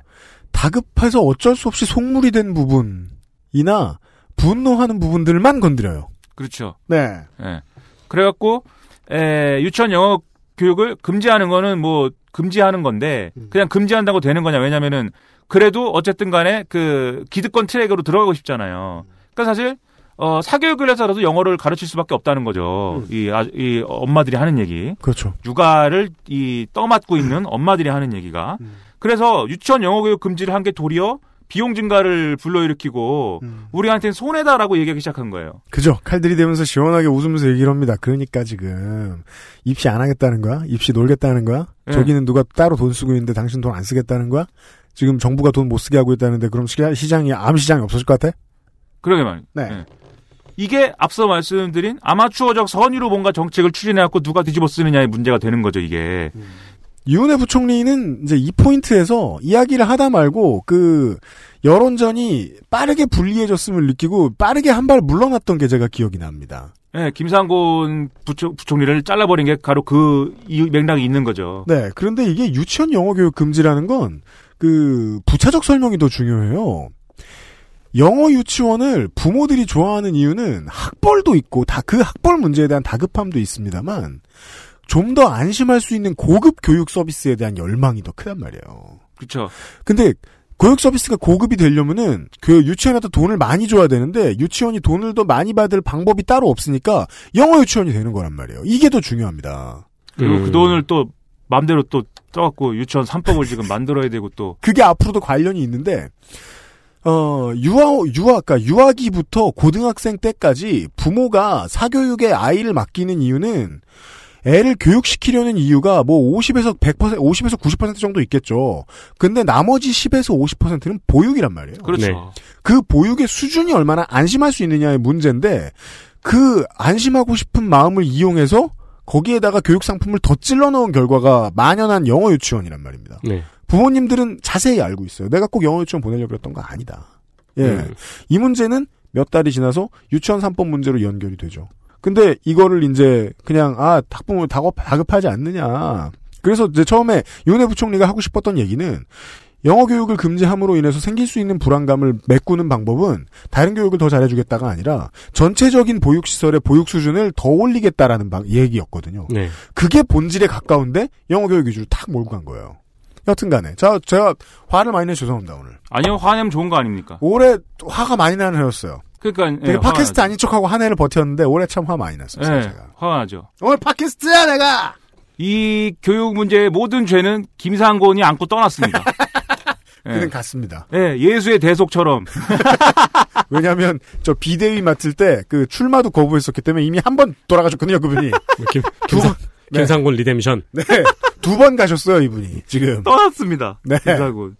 아무튼 뭐 그 다음에 이제 부동산이었어요. 부동산이 어, 올해 이제 그 저 올해 그 여름쯤 돼갖고 이제 뭐 커졌지만 네. 사실 작년 작년부터 사실 있던 얘기예요. 왜냐하면 작년 작년부터 정부가 무슨 대책을 막 내놓거든요. 부동산 대책을 내놓고 김수현 당시 사회수석이 나와갖고 지금은 지금은 더 높은 분이 됐지만 음. 사회수석이 나와갖고 집 많이 갖고 있는 분들은 파셔야 된다 그러고 음, 뭐 네. 그러면서 뭐 이렇게 얘기하고 했지만 사실 그게 아, 별로 효과 없었거든요. 그 네. 대책들이. 그래서 정초부터 이 부동산 대책 뭐 안 먹히고 있는 거 아니냐. 올해 음. 뭐 부동산 어떻게 되는 거냐. 이런 거 가지고 뭐 김동연 부- 당시 부총리 인터뷰도 하고 뭐 그랬어요. 음. 그래서 이게 이제 부동산이 그 상황이 유지가 되다가 결국 이제 여름에 여름 여름 다 갖고 이제 빵 터진 건데 음. 박원순의 통계발과 함께 빵 네. 터진 건데 이게 이제 부동산의 문제가 뭐냐면 부- 똑같아요. 부동산으로 주변 사람들이 돈을 벌 것처럼 얘기를 한단 말이에요. 네. 그러니까 부동산이 오르니까 아파트 가격이 오르니까 네. 사람들이 무리 주변에 있는 좀 이 자금 여력이 되는 사람들이 무리를 해서라도 부동산을 부동산 투자를 합니다. 우리가 회식 때 모이고 찜질방에 모이면 부동산으로 돈 번 사람 얘기 막 해요. 예. 실제 돈을 벌었느냐는 몰라요. 왜냐면은 내가 그냥 예를 들면 1억 주고 산 예를 들면 작은 아파트가 1억이 어딨어? 1억짜리 아파트 어딨어? 1억짜리 아파트는 없지. 예. 예. 네, 지방 가면 많아요. 아, 예, 지방에. 예. 네. 그 서울에서 빠네돈에만한 그런 아파트가 있을 수 있어요. 네. 예, 뭐 5억, 5억, 5억짜리 무리해서 이제 은행 대출 끼고 샀는데, 음. 예? 이거 뭐, 저 한 달 지나니까 7억 되고 8억 되고 지금 난리다. 네. 그러면은, 난 바본가? 이 생각이 들잖아요. 난 왜 그렇게 못하지? 음. 그 생각이 드니까는 사실, 그 사람은 약간 자금의 여력이 있어서 그렇게 한 거일 수 있는데 음. 당장 나도 그럼 그 사람보다 더 많은 무리를 해서 예, 부동산 투자를 해야 될 것 같지 않습니까? 그렇죠. 그 그걸 못 하면은 또 내 탓을 하게 되고 음. 아 나는 그것도 부동산 투자도 못 해봤고 난 인생 어떻게 산 거냐 나는 지금까지 뭐 하고 살았는지 몰라 뭐 이렇게 자책하게 되고 예? 그러면서 한편으로는 아니 이렇게 사람이 돈 벌어도 되는 거야 이렇게 부동산 투자나 해갖고 사람들이 부자가 돼서 되는 거야 그럼 안 되는 거 아니야 이 부동산 가격 안 잡고 뭐 하고 있어 이게 양가적인 감정들이 이렇게 표출되기 시작합니다. 네. 그래갖고 이것도 사실 에, 무슨 젊은 세대가 내가 뭐 빚내갖고 아파트를 사야겠다 이런 생각하지 않아요. 결국 3, 40대입니다 이게. 네. 네. 이 앞서의 이제 육아 문제와 이제 교육 문제도 3, 40대고 사실 주요 타겟이. 그래서 이걸 가지고 또 똑같은 얘기를 막 해요. 그래갖고 3, 40대한테 이게 영향이 일부 있는데 다만 이게 지금 지지율 하락으로 드라마틱하게 무슨 표현되고 있지는 않습니다. 근데 내년 되면 이거 사실 약간 고비예요. 교육은 그렇다 치고 교육은 어쨌든 그 김, 김상곤의 퇴장과 함께 약간 한번 한꺼풀 이제 지나갔으니까 부동산은 내년이 되면 이제 이사철이 있을 것이고 네. 그다음에 5월 달에 이제 그 세금을 내야 될 것이고 네. 세금 뭐 내는 뭐 이런 것들을 해야 될 것이고 그걸 거치면서 어 팔고 싶은 사람 이 집을 팔아야 되나? 그래서 팔고 싶은 사람들이 늘어날 것이고 그 집에 집이 그때 안 팔릴 것이고 네. 그러면 이제 이 사람들이 이거 뭐야 이거 뭐 이러면서 무리해서 땡긴 사람들이 40대 보통 40대 네. 50대 봅시다. 예. 예, 이 사람들의 고비가 다가오고 있고 이게 이제 자가를 이제 대- 대출 끼고 한 사람들도 문제지만 더 골치 아픈 사람들은 월세가 아닙니다, 지금. 월세는 안정기예요. 전세입니다. 예. 왜? 이제 전세가 저기보다 비싼 집들이 더 늘어날 거란 말이에요. 매매가보다. 그렇다면은 전세금을 돌려주기 힘들어진 상황들이 올 수 있으니까 비명이 터져 나오는 것들이 있고 이것들을 잡아다가 아, 언론에서는 크게 부풀리겠지요. 그렇죠. 네. 물론 반대로 생각을 해보자고요. 집이 내가 지금도 없고 그전에도 없었어. 그들을 위해서는 1%씩이나마 되게 나아졌습니다. 네. 지금의 경제지식으로 말할 것 같으면은 부동산으로 돈을 벌 수 없는 암흑의 시대. 음. 금리가 올라가서 대출이 힘들어진 시대인 네. 것 같은데 그 얘기는 다르게 말하면 뭡니까? 집안 사고 저축하면 예전보다 나은 시대입니다. 그죠. 네. 근데 그게 안 보이게 뭐 또 조치를 취하겠죠. 어떻게? 여튼 네. 음. 그래서 이것도 어 이제 위험 요인이기 때문에 내년에 아주 그 이거 잘못하면은 볼만해질 수 있고 근데 말씀하신 대로 잘하면 또 뭐 어떻게 수습할 수도 있고 뭐 그런 거 아니겠습니까? 아무튼 3, 40대는 그 점에서 이제 예, 네, 현 그러고 정부에 등을 있다. 돌릴 수 있다. 네. 네. XSFM입니다.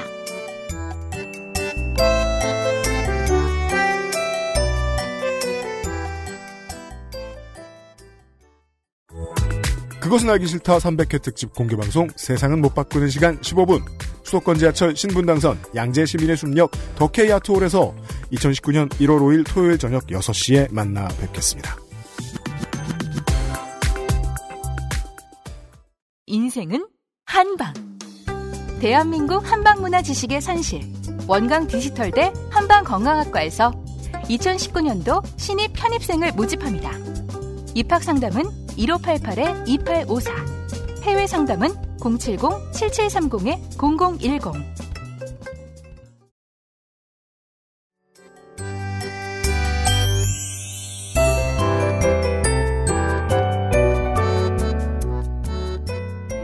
그리고 이제 어, 또 하나의 또 아주 그 보수 언론이 아주 써먹기 좋았던 소재가 미투하고 드루킹입니다.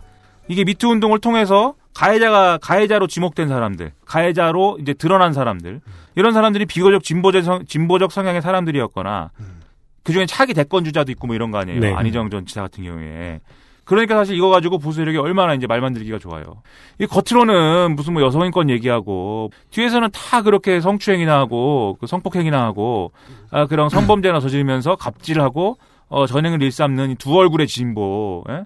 이 그리고 오히려 그 어떤 보수 세력의 어떤 방종을 어, 지- 문제라고 하지만 자기도 똑같이 하면서 내로남불하고 그러니까. 그런 얘기를 막 쏟아내는 거예요. 우린 일관되게 방종하잖아. 네. 근데 어떻게 너네는 인권을 얘기하면서 어떻게 성범죄를 저지를 수가 있어? 뭐 이렇게 막 써요. 그 10년, 20년, 30년 전만 해도 어, 이런 인류에게 꼭 필요한 흐름이 생겼을 때 이런 것도 정치적으로 이렇게 잘 써먹을 수 있을 거라는 상상은 한 번도 못 해봤습니다. 그러니까요. 네. 그래서 정확하게 그 얘기를 아주 예술적으로 한 사람이 사실은 홍준표입니다. 홍준표가 얼마나 이걸 가지고 어, 홍영은 예술의 경지다. 좌파들이 뭐 어쨌다고 하면서. 네. 예. 그래서 사실 이게 뭐 결국은 어쨌든 간에 이 상대적으로 진보적 성향의 어떤 인물들이 이런 가해자가 됐다는 사실은 부정할 수 없는 거기 때문에 그거는 그 저 뭐야 반성이 필요한 거죠. 그거 자체에 대해서는 당연히. 네. 근데 그게 이제 뭐 억울하다거나 지금 그게 억울하다거나 문제가 아니라는 얘기가 아니라 음. 이거를 보수 세력이 어떻게 써먹었느냐에 대해서는 우리가 한번 짚고 넘어가야 된다는 점을 이제 얘기하는 거죠. 앞서 정초에 짜놓은 프레임 그대로 이걸 가지고 몰아갔다 보수 세력이. 아무튼 드루킹 사건도 약간 비슷한 맥락으로 다뤄졌습니다. 사실 어, 드루킹 사건이라는 게 드루킹들이 뭐 나타나갖고 뭐 인터넷에 댓글 달고 뭐 그거에 대해서 어 뭐 여러 가지 얘기가 있는 건데 결국은 어 보수 언론이 짜놓은 프레임 안에서는 거의 문재인 대통령이 시킨 거거든요. 드루킹한테 댓글 다루라고 거의 그 대놓고 얘기만 안 했지. 거의 보도한 내용을 보면 그렇습니다. 김정숙 여사를 알아갖고 뭐 드루킹이 뭐 가갖고 뭐어 김정숙 여사가 뭐 경인선으로 가자라고 얘기했다는 둥 뭐 그거 예, 엄청 엄청 일면에다가 엄청 쓴 거 아니에요. 그래서 지난 한 달 사이에 그 윤장현 전 광주시장의 그 바보짓 사건, 예, 그것도 참 웃긴 사건이죠. 보이스피싱 피학 사건, 예. 이 사건을 가지고 경제지 보수 언론들이 간을 좀 봤어요. 음. 여기 노무현을 묻혀보면 어떨까? 아. 그리고서는 가짜 권양숙이라는 단어를 대 앞에다가 최대한 잘 보이게 써놨죠. 근데 이제 사람들이 욕하니까 쏙 들어갔어요. 아 그래요? 이거 지금 들어갔어요? 못 건드리는구나. 한번 찔러봤다가 음. 예. 나쁜 나쁜 놈들이야.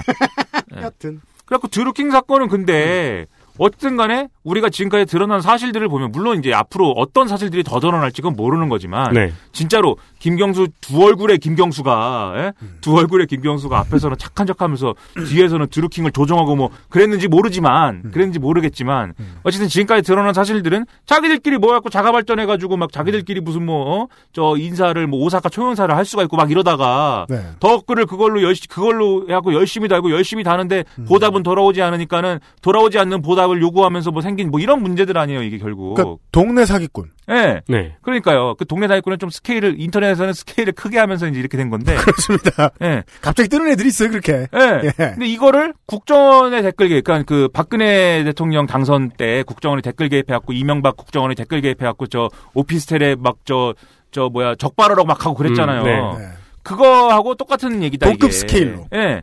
그리고 뭐 기무사나 사이버 사령부가 막 이렇게 개입해가지고 여론 조작한 거랑 똑같은 거다 드루킹이. 어맛 블록버스터. 예, 내로 남불이다 결국 이게 그렇게 기무사 사이버 사령부 국정원 욕하더니 드루킹 시켜갖고 이렇게 어 여론 조작했는데 어이 내로 남불이 아니면 무엇이냐 이라고 또 엄청 쓰고 김성태 원내대표가 단식을 하고 뭐 이게 예, 이렇게 된 거죠. 단, 단식을 했었어요? 아 김성태 단식, 예, 단식하다가 어떤 분이 와갖고 때렸죠. 아, 아, 그렇죠. 그때 그때 맞네요. 네, 그분은 네. 정의의 벌을 받았어요. 그 옷을 왜 올린 건지 아직까지 받았어요. 궁금해요.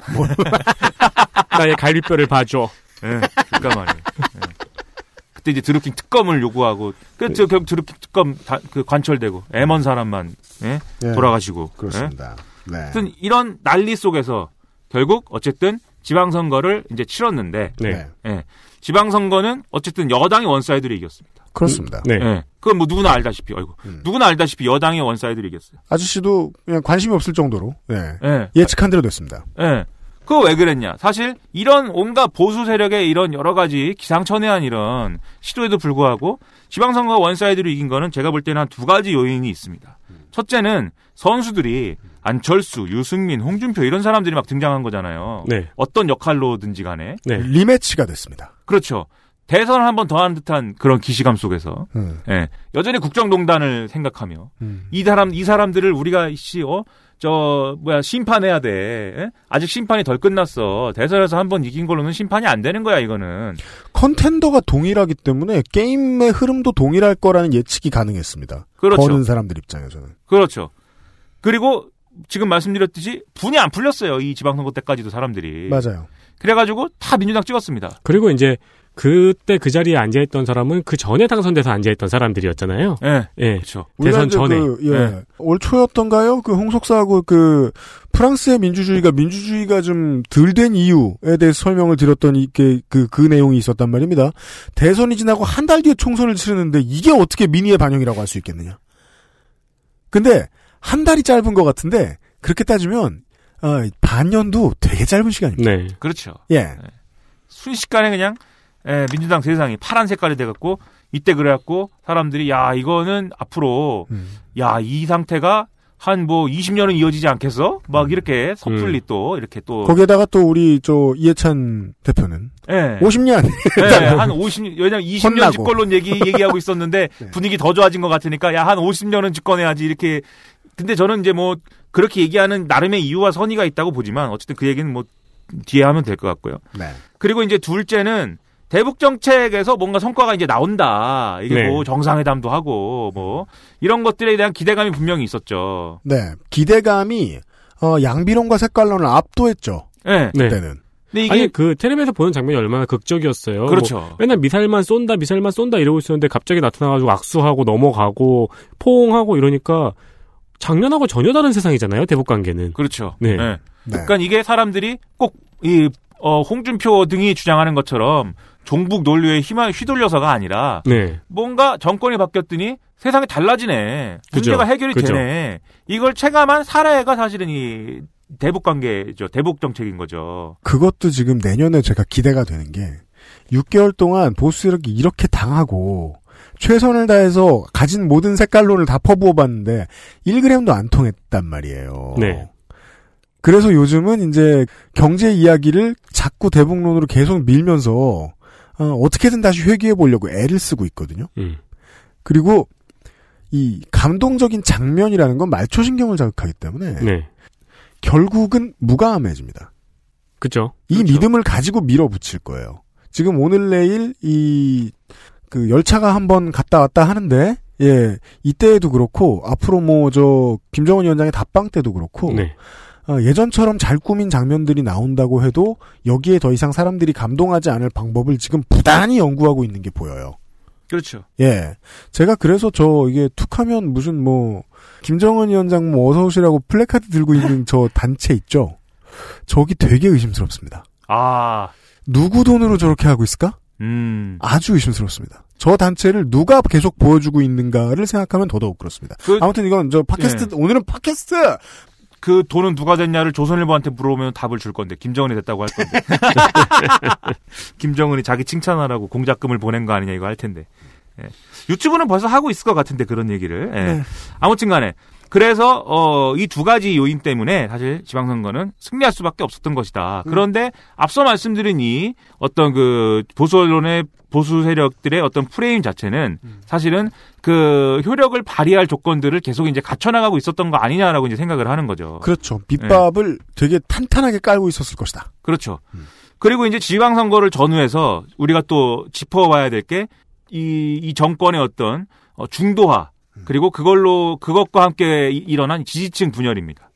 요거는 어 일단 지방선거를 전해서 최저임금 이제 산입 범위를 조정하고 그다음에 주 52시간 근무를 이제 그 어기는 것에 대해서 처벌을 유예하고 뭐 이런 일들이 쭉 일어났죠. 네. 이건 이제 그 경제에 미치는 영향이 예, 최저임금을 너무 이제 과- 급격하게 인상을 했고 네. 그다음에 주 52시간제 도입을 너무 이제 그 과격하게 하다 보니까 아, 기업들이 아무래도 충격을 받을 수밖에 없어서 그 기업들의 충격을 좀 완화해 보고자. 그리고 그 기업들의 충격으로 인해서 또 이 떠들어댈 아, 보수 세력들의 그런 비판을 좀 피해가 보고자. 뭐 이런 여러 가지 의도가 실린 아, 그런 이제 조치였을 것이라고 생각을 합니다. 네. 그리고 이제 그런 어, 어떤 그 제안을 아 어떤 그 경제 관료들이 굉장히 그 강력하게 또 했겠죠. 그렇죠. 예, 실제로 관료들 등 떠밀린 점도 좀 있을 것이고. 예, 그렇죠. 네. 그때부터 어 이제 그 사실은 지방선거 전부터 나왔잖아요. 김동연 장하성 충돌설이 음. 그렇습니다. 네. 그게 사실 단적으로 보여주는 거고 네. 그 과정에 대통령도 사실 대통령 입장에서도 지난번에도 한번 말씀드렸지만 이게 뭔가 그 뭔가 분배를 강화하고 사람들의 어떤 소득을 늘려주는 것은 좋은데 음. 그것에 또 대당할 수 있는 경제 성장의 어떤 모멘텀을 이제 잡아야 되기 때문에 음. 그러려면 뭔가 기업이 잘할 수 있는 뭔가를 또 자기가 열어줘야 된다 이렇게 생각할 수밖에 없게 돼요. 네. 그래서 규제 하나 드라이브 이런 거를 이제 거는 겁니다. 근데 그런 게 결국은 과거에 이제 그, 어, 이 정권에 대해서 어떤 그 지지를 표명했던 소위 말하는 진보적 유권자층의 경우에는 그거 이제 그 뭐야, 어, 기업의 어떤 유리한 정책, 네. 신기업 정책 이렇게 해석하기 때문에 그거는 그럼 지지층의 그 진보적 지지층의 어떤 입장에서는 그게 충돌이거든요. 그렇죠. 여당 일부에서 저는 청와대일 거라고 보진 않고 여당 일부에서 뭔가 아니란 해석이 있었을 것이다. 왜냐하면 예전 정권에서도 경험을 했다시피 경영계에 대한 유화 정책이 10번에 한 번만 있어도 이쪽 진영에선 불바다가 네. 일어나는데 그 경험을 까맣게 잊어버린 것처럼 괜찮아. 지금 지지자들은 따라올 거야. 그렇죠. 이제 경북으로 가자. 아, 그렇죠. 이런 생각을 했다면 꽤나 오만했다. 그게 사실 이제 20년 집권론 이런 건데. 네. 사실 어떤 세력이 20년을 집권하려면 음. 자기 저 집토끼만 계속 단속해 갖고는 20년 집권할 수 없습니다. 아, 물론 그렇습니다. 예, 중도를 잡아야 되고 네. 그동안 정복하지 못했던 땅을 계속 정복을 해야 아, 20년 집권이 가능한 거죠. 그래서 어차피 진보적 유권자층은 이 정부 아니면 어딜 지지하겠어 이 생각을 가지고 이제 중도화를 또 밀어붙였던 거고 그 중도화를 밀어붙이는 어떤 그런 이제 어떤 맥락을 사실은 이해찬 대표 같은 사람이 20년 집권론 이런 걸로 표현을 한 거죠. 음. 근데 다만 이제 과거의 사례도 말씀하셨지만 과거와는 또 다른 게 과거처럼 또 진보적인 어떤 유권자층도 그렇게 조직화돼 있거나 똘똘 뭉쳐 있거나 이런 상황이 또 아니에요. 네. 요즘 이제 상황이 에, 이 진보들끼리 서로 싸워서인 측면도 있고 또 이제 사회가 사회 이제 과거에 있었던 뭐 민주노총이라든지 뭐 대중운동 우리가 흔히 대중운동이라고 불렀던 그 영역들이 많이 쪼그라져 쪼그라들어 있는 상황이기도 하고 그래서 과거처럼 위력적이지가 않습니다 이게. 그래서 사실 어 이게 뭐 그 좀 뭐 진보적 유권자층의 어떤 지지를 좀 잃어도 괜찮지 않나 좀 음, 이게 음. 계산을 해보면 산수를 해보면 좀 그래요. 네. 뭐 얼마나 잃겠어 잃어봐야 그런 게 있습니다. 그런데 이게 예를 들면은 기존의 민주당 지지층은 단단히 뭉쳐 있고 일부 진보적 지지층 좀 떨어져 나가는 정도면 크게 상관없습니다. 문제는 자기들끼리도 분열이 일어난다는 거죠.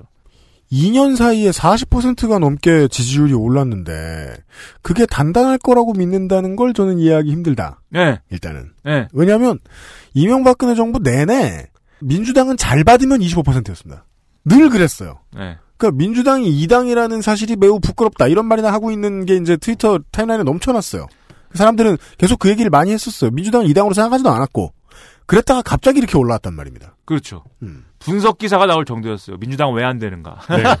네? 그랬고 어? 이건 당이 아닌 것 같다. 막 그러고. 어? 김한길 체제를 생각해 보시면 서로 다 다른 길이었어요. 예. 길길이 날뛰었어요. 그때는 그렇죠. 진보 측에서 뭐 여긴 안 된다 이런 말 좀 많았죠. 그렇죠. 예. 그런 얘기하고. 뭐. 차라리 새로 만들자. 예. 새로 만들어봐야 뭐 다 그 사람들이 올 텐데 뭐.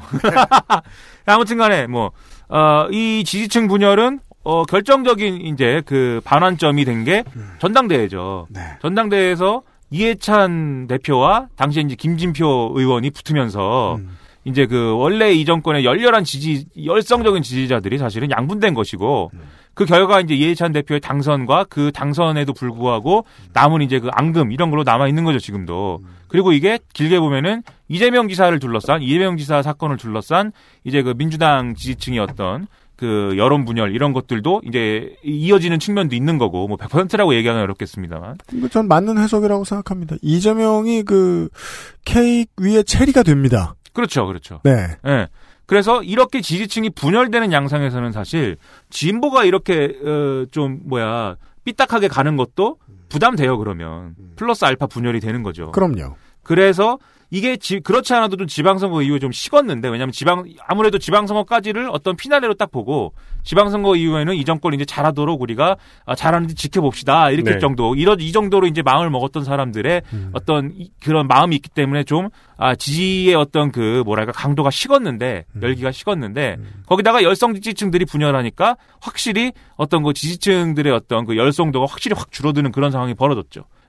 사실 저는 그런 생각도 했어요. 그 드루킹이 없어져서 그런가? 왜 이렇게 그 인- 온 음. 인터넷에 일배만 이렇게 넘쳐나지? 이렇게 생각을 하는데 네. 지지층들이 더 열심히 어떤 그 어, 자기 정권의 어떤 정당성을 과거처럼 그렇게 강력하게 얘기하지 않는 국면이 와버렸어요. 네, 지지층의 냉소는 지금 장난이 아닙니다. 예. 네. 아니 물론 뭐 열린우리당보다는 더불어민주당이 낫다고 생각하는데요. 아 그거야 그렇죠. 매우 그런데요. 그 전당대회 하는 모습을 보면서 아 여론 관리 냅다 못한다. 그러게 말입니다. 예. 라고 감탄하지 않을 수가 없었습니다. 물론 뭐 자유한국당도 이제 곧 아마 제 예측으로는 전당대회를 하면서 비슷한 전철을 거칠 텐데요. 그렇죠. 최대 유혈 사태 날 수 있다고 좀 보고 있기 때문에. 아 그렇죠. 예. 여튼간에 아 전당대회를 하면 보통 뭘 벌어들일 줄 알고 한단 말이에요 전통적으로. 아 그렇죠. 근데 예. 판돈을 꽤 잃고 있습니다. 전당대회 할 때마다 이 양당이. 그렇죠. 예. 예. 그래서 이제 그런 상황이 된 게 이제 같이 봐야 되고 그 다음에 이제 아까 말씀드린 보수 세력의 밑밥. 밑밥이 이 효력을 발휘하고 있다는 게 드러난 하나의 또 사건이 난민 문제였어요. 난민 문제에 대한 여론이었어요. 제주도에 있는 예멘인들 문제 이런 것들이 사실 아 이게 이제 어, 지방선거 이후에 이제 복잡해진 이런 상황들을 보여주는 건데. 네. 민주당은 여당으로서 어, 시대적인 이런 사명을 하나 가지고 있었습니다. 한국을 드디어 돈을 버는 것만큼 교양 있는 나라로 만드는 책무. 네, 그렇죠. 한국은 노블리스 오블리주와는 세계에서 가장 거리가 먼 나라인데 천박함과 가진 돈의 간극을 좀 메꾸어 보는 일. 네. 이게 민주당이 여당이 되면 해야 할 일이긴 했고 어, 하지 않을 수 없는 일이었는데 따라서 보수에게는 중요한 밑밥이 되는 게 맞습니다. 그렇죠.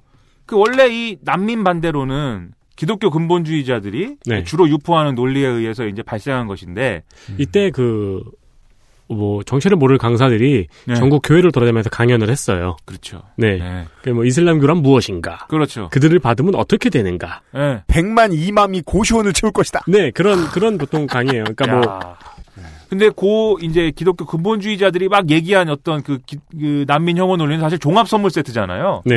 난민만 받으면 하여튼 모든 게 다 망가진다는데 그 중에서 사실 또 여론이 집중한 집중한 부분은 안전하고 치안 이런 부분이었던 거죠. 그래서 그때 이제 막 피켓 들고 나오고 이런 사람들의 어떤 내용을 보면은 이슬람을 반대한다거나 또는 뭐 중동인들의 어떤 침략을 우려한다 이런 게 아니라 이 사람들이 와가지고 어떤 그 범죄를 저지를 수 있고 또 안전을 우리 안전을 위협할 수 있고 여기서 안전이라는 것은 우리의 치안 문제이기도 하지만 사실 재산의 안전, 예, 재산상의 안전, 우리 재산을 지켜야 되는데 따라서 민족주의자들과 저소득층이 결탁됩니다. 그렇죠. 그래서 꾀합니다. 예. 그래서 그게 어떻게 이제 그 보수 언론의 프레임하고 맞닿게 되냐면 물론 여, 여기서 보수 언론들이 난민 문제를 가지고 확실하게 밀어붙이지는 못했어요, 사실. 자기들도 나름의 뭐 엘리트주의가 남아 있어서 그런지 모르겠지만 아무튼 간에 어떻게 연결되냐면 이게 우리나라 사람들 챙기기도 바쁜데 우리나라가 우리나라 사람들 지금 먹고 사는 문제 챙기기도 바쁘고 실제로 먹고 살기 힘든데 난민까지 어? 막 수용해가지고 난민까지 이렇게 다 어?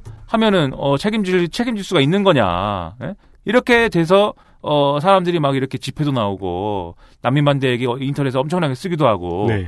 이런 일이 벌어진 거죠. 제가 계절에 한 번쯤 인용하는 사우스파크의 명대사. 아, 사우스파크. 네. 네. 그들이 우리의 직업을 가져간다. 아 그렇죠. 네. 그, 어, 지지난주쯤이었을 거예요? 어, 예멘 난민 500여 명 가운데서 두 명에게 지금 난민의 허가가 떨어, 인정이 나왔습니다. 네. 예. 그 두, 두 명 인정난 거 가지고 동아일보는 치안 공백 우려라고 이야기했습니다. 그 두 명이 배트맨 정도 되나? 그 배트맨하고 아이언맨 정도 되나 이게? 아니면 제주도에 경찰이 두 명인 거야. 왜냐면 전부 다 음주운전을 했거든. 아니면은 저 바지 벗고 돌아다니든가.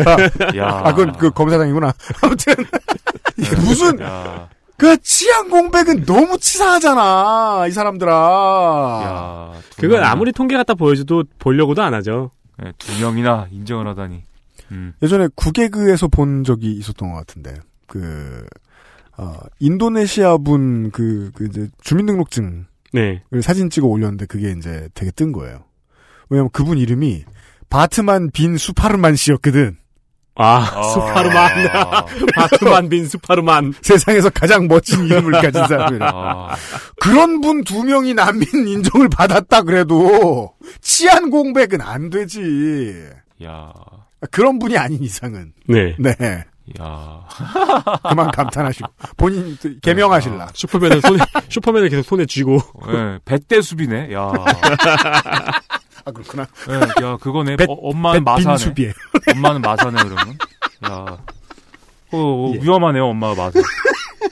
아무튼 간에, 예. 그래서, 이, 요런 이제 문제들이 있는데, 그러면은, 그러면 우리가 여기서 한번 짚어봐야 될 게, 네. 그러면 내년이 되면 이제 자유한국당이 완전히 지지율 회복하고, 자유한국당 세상이 되는 거냐, 이제 이런 열심히 이 보수 세력이 노력을 해가지고, 그게 이제 결실이 거둬지는 거냐.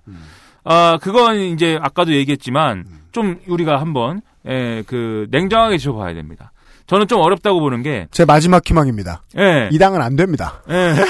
자유한국당이 안 돼, 문제가. 이 당은 안 됩니다. 예. 저는 지금 당장 오즈를 이렇게 불리하게 놓고 걸라 그래도 예. 저는 바른미래당인 겁니다.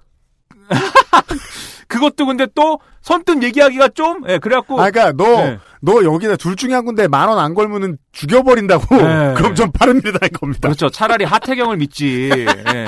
이게 이게 뭐 어, 일단 김병준 비대위 체제가 나름의 어, 효과를 좀 본 건 본건 있어요. 음. 그러면 제가 저는 이제 두 가지라고 생각하는데 첫째는 보선은 이렇게 계속 프레임을 만들어주고 이렇게 계속 어떻게든 어 이 뭐야 뭐 보수 정치의 단일 대우를 만드는 그런 구도를 계속 짜놨는데 네. 반문 연대를 해야 되고 그래가지고 뭐 이런 걸 계속 짜줬는데 그 전까지는 소화를 못 시키고 있었던 거잖아요 이거를. 근데 어쨌든 김병준 비대위가 김병준 위원장 개인기로 어쨌든 이거를 일부분 소화합니다. 그래갖고 뭐 국가주의 논쟁을 막 촉발시켜갖고 문재인 정권은 주- 문재인 정권의 정책은 이제 약간 국가주의적인 데가 있었고 이제 문제인 거고 그래서 비효율적인 거고 우리는 어떤 개인의 역량이라든지 어떤 개인이 자유롭게 이제 이렇게 혁신적인 사고를 해갖고 혁신을 이끌 수 있는 이런 능력을 우리는 중시한다.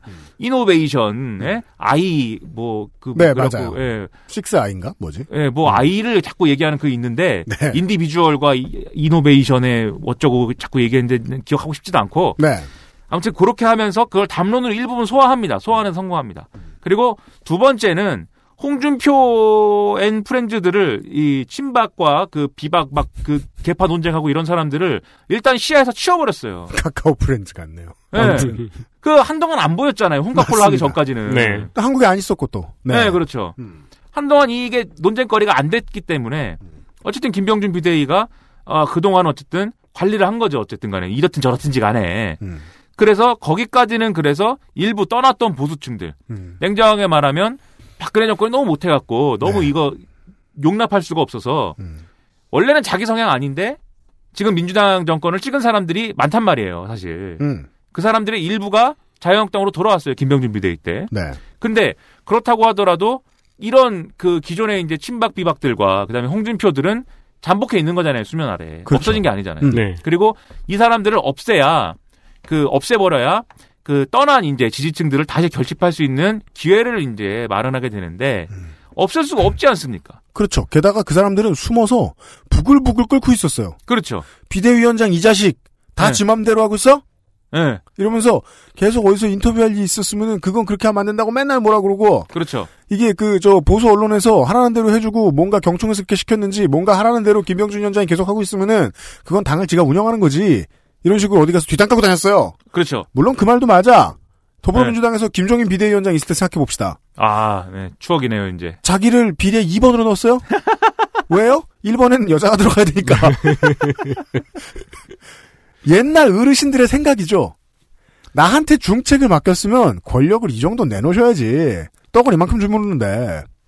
사람을 곧다구로 그렇게 그렇게 하고 말이야. 어? 그안 되는 거. 어? 그, 그런, 저런 톤앤 매너로 네. 정치를 했단, 말이에요. 근데 다 그렇다고 그 어른들이. 그러니까 옆에 있는 어른들은 부글부글 끓어요. 너만 그거 아냐? 네. 그런 분위기였어요. 그리고 또 거기다가 김병준 비대위원장 본인의 이제 야심도 있기 때문에 그렇죠. 확 그냥 쳐버릴 수가 없는 겁니다. 음. 그 상황을 방치한 게 결국 전원책 문자해고 사태까지 간 거예요. 전원책은 애초에 왜 불러옵니까?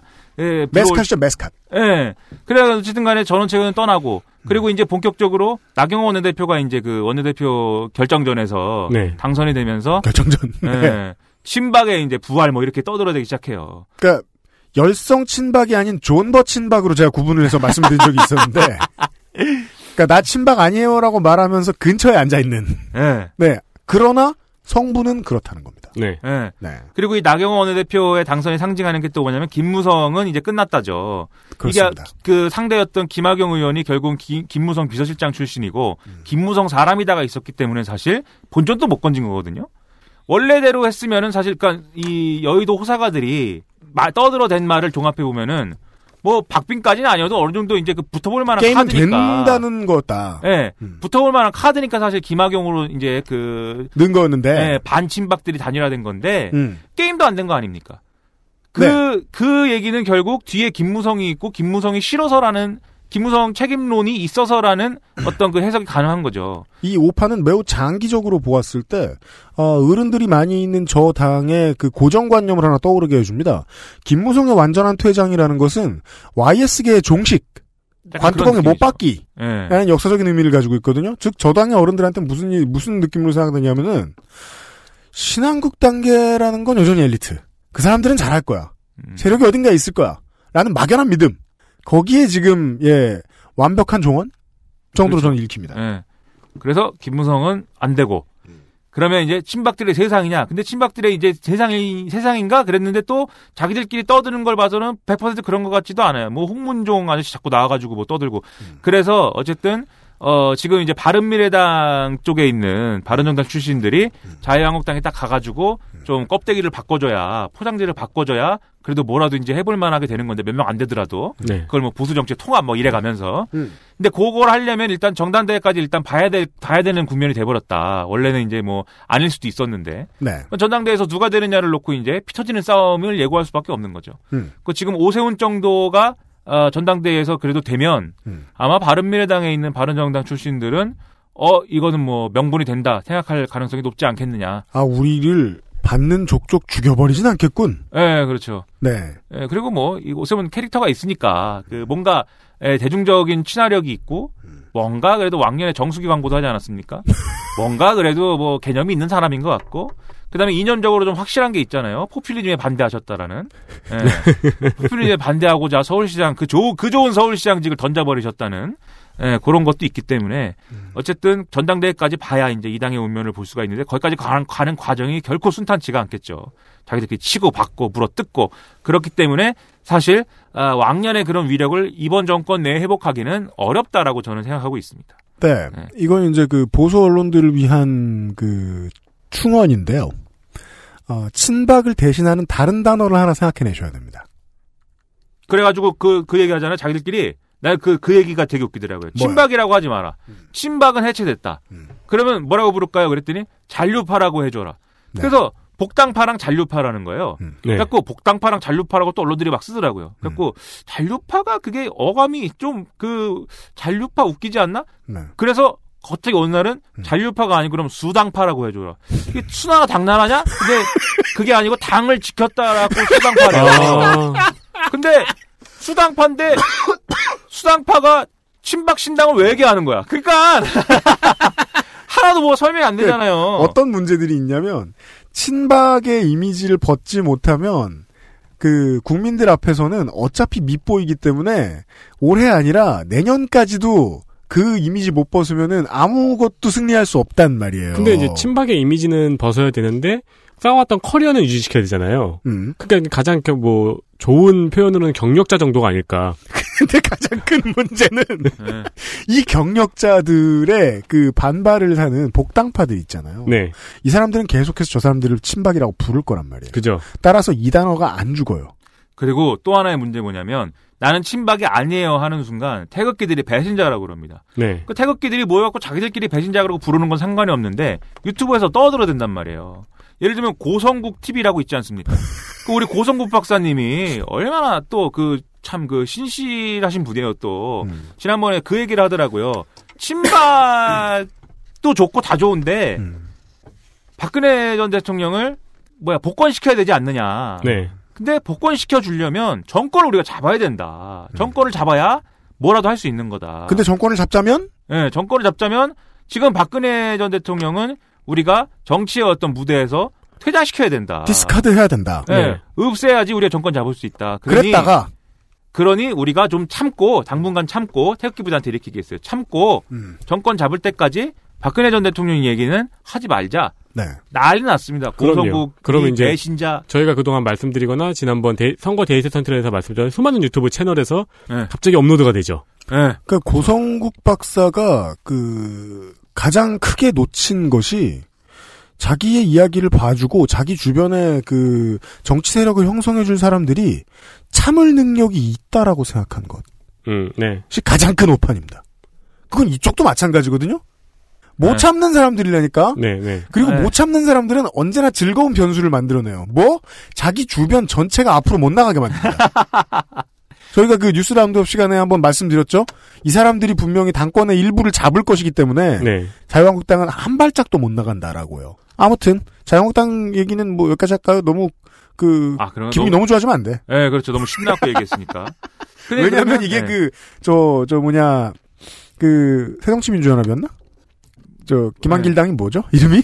뭐 새정치 민주연합. 예. 네, 민주당일 수 없어요. 그땐 김민석 민주당이었으니까. 예. 아무튼 그 시절에 그 민주당 다시 못 올라온다라는 얘기를 네. 얘기를 막 한 시간 두 시간 해도 시간이 가는 줄 몰랐단 말이에요. 예. 너무 당연하니까. 그렇죠. 뭐 이 사람들 다시 올라올 거예요. 네. 네, 올라올 거예요. 그래서 어쨌든 이제 이런 상황이고 그런데 그- 이 그렇다고 해서 예를 들면 보수 정치가 막 이렇게 드라마틱하게 부활할 수 있는 그런 이제 기폭제들이 없는 거냐 하면은 없는 건 또 아니에요. 그러니까 이 정치 세력의 문제로 보면은 자유한국당에 이런 문제가 있지만 우리의 우리가 이제 익숙해져 있는 내면화한 어떤 인식들의 어떤 요인들이 있습니다. 그리고 그 인식들의 약한 고리를 치는 보수 언론이나 보수 세력의 어떤 그런 전략 이런 것들이 이제 문제라고 제가 말씀드리는 거죠. 그 예를 들면은 최근에 이제 나온 이제 이슈인 노조의 어떤 뭐 고용세습 논란, 서울교통공사에 네. 그리고 청와대 사찰 논란, 아, 그 다음에 20대 남성 지지율 하락, 뭐 이렇게 얘기하는 젠더 갈등 이런 것들이 어 대표적인 거죠. 사실 각각의 이제 문제를 뭐 다 짚어보면은 사실 각각의 문제가 다 한 시간짜리 얘기니까 여기서 이제 얘기하기는 어렵지만 그걸 다 얘기하기는 어렵지만 종합하면은 어 결국은 우리가 갖고 있는 이런 인식이 이런 인식이 있기 때문에 이런 논란이 가능하다라는 결론에 이릅니다. 첫째는 정치라든지 뭐 이런 공적 영역이라는 거는 이 공적 영역에 참가하는 사람들이 다들이 나눠 먹기를 하는 장인 것이고 여기서 서로 내세우는 또 대의라든지 어떤 명분 이런 것들은 다 사실 나눠 먹기를 하기 위한 거짓말에 불과한 것이다. 이건 이제 네. 주로 부모님한테 많이 듣는 말이죠. 네, 다- 근데 우리가 또 이 생각을 은연중에 하는 거죠. 네. 뭐 은연중에 하는지 대놓고 하는지. 대놓고 해. 아, 그, 렇죠 예. 전 너무 힘들어요 이것 때문에 요새. 예, 대놓고 합니다. 예. 근데 아니, 예. 진보지에 칼럼 쓰는 사람들이 이런 생각을 하고 있단 말이에요. 아, 그렇죠. 예. 자기가 언론에서 기고 활동을 함으로 인해서 자기가 정치에 참여하는 사람이라는 사실을 인정 안 해. 네. 완전 객체인 것처럼 군다고. 그렇죠. 여튼.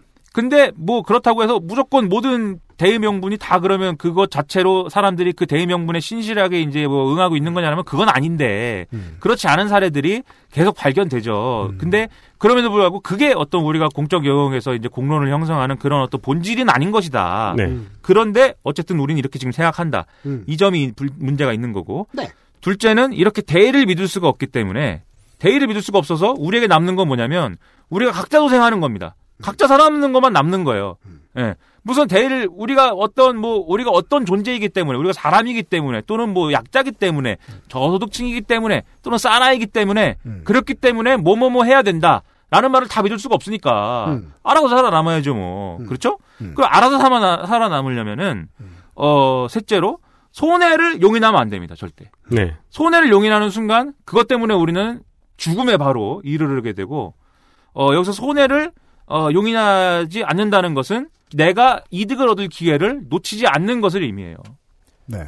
그래서 우리가 이득을 얻을 기회를 놓치는 것에 대해서 그렇게까지 안타깝고 항상 슬프고 분노하고 예, 내가 씨저 아파트를 샀어야 되는데 어 또는 가상 내 비트코인 투자 안 하고 내가 뭐 했나 이렇게 되는 게 그 기회를 내가 놓쳤고 그 기회가 아닌 다른 어떤 당위는 작동을 하지 않기 때문이에요. 제가 얼마 전에 저 땡타벅스에서 말이에요. 네.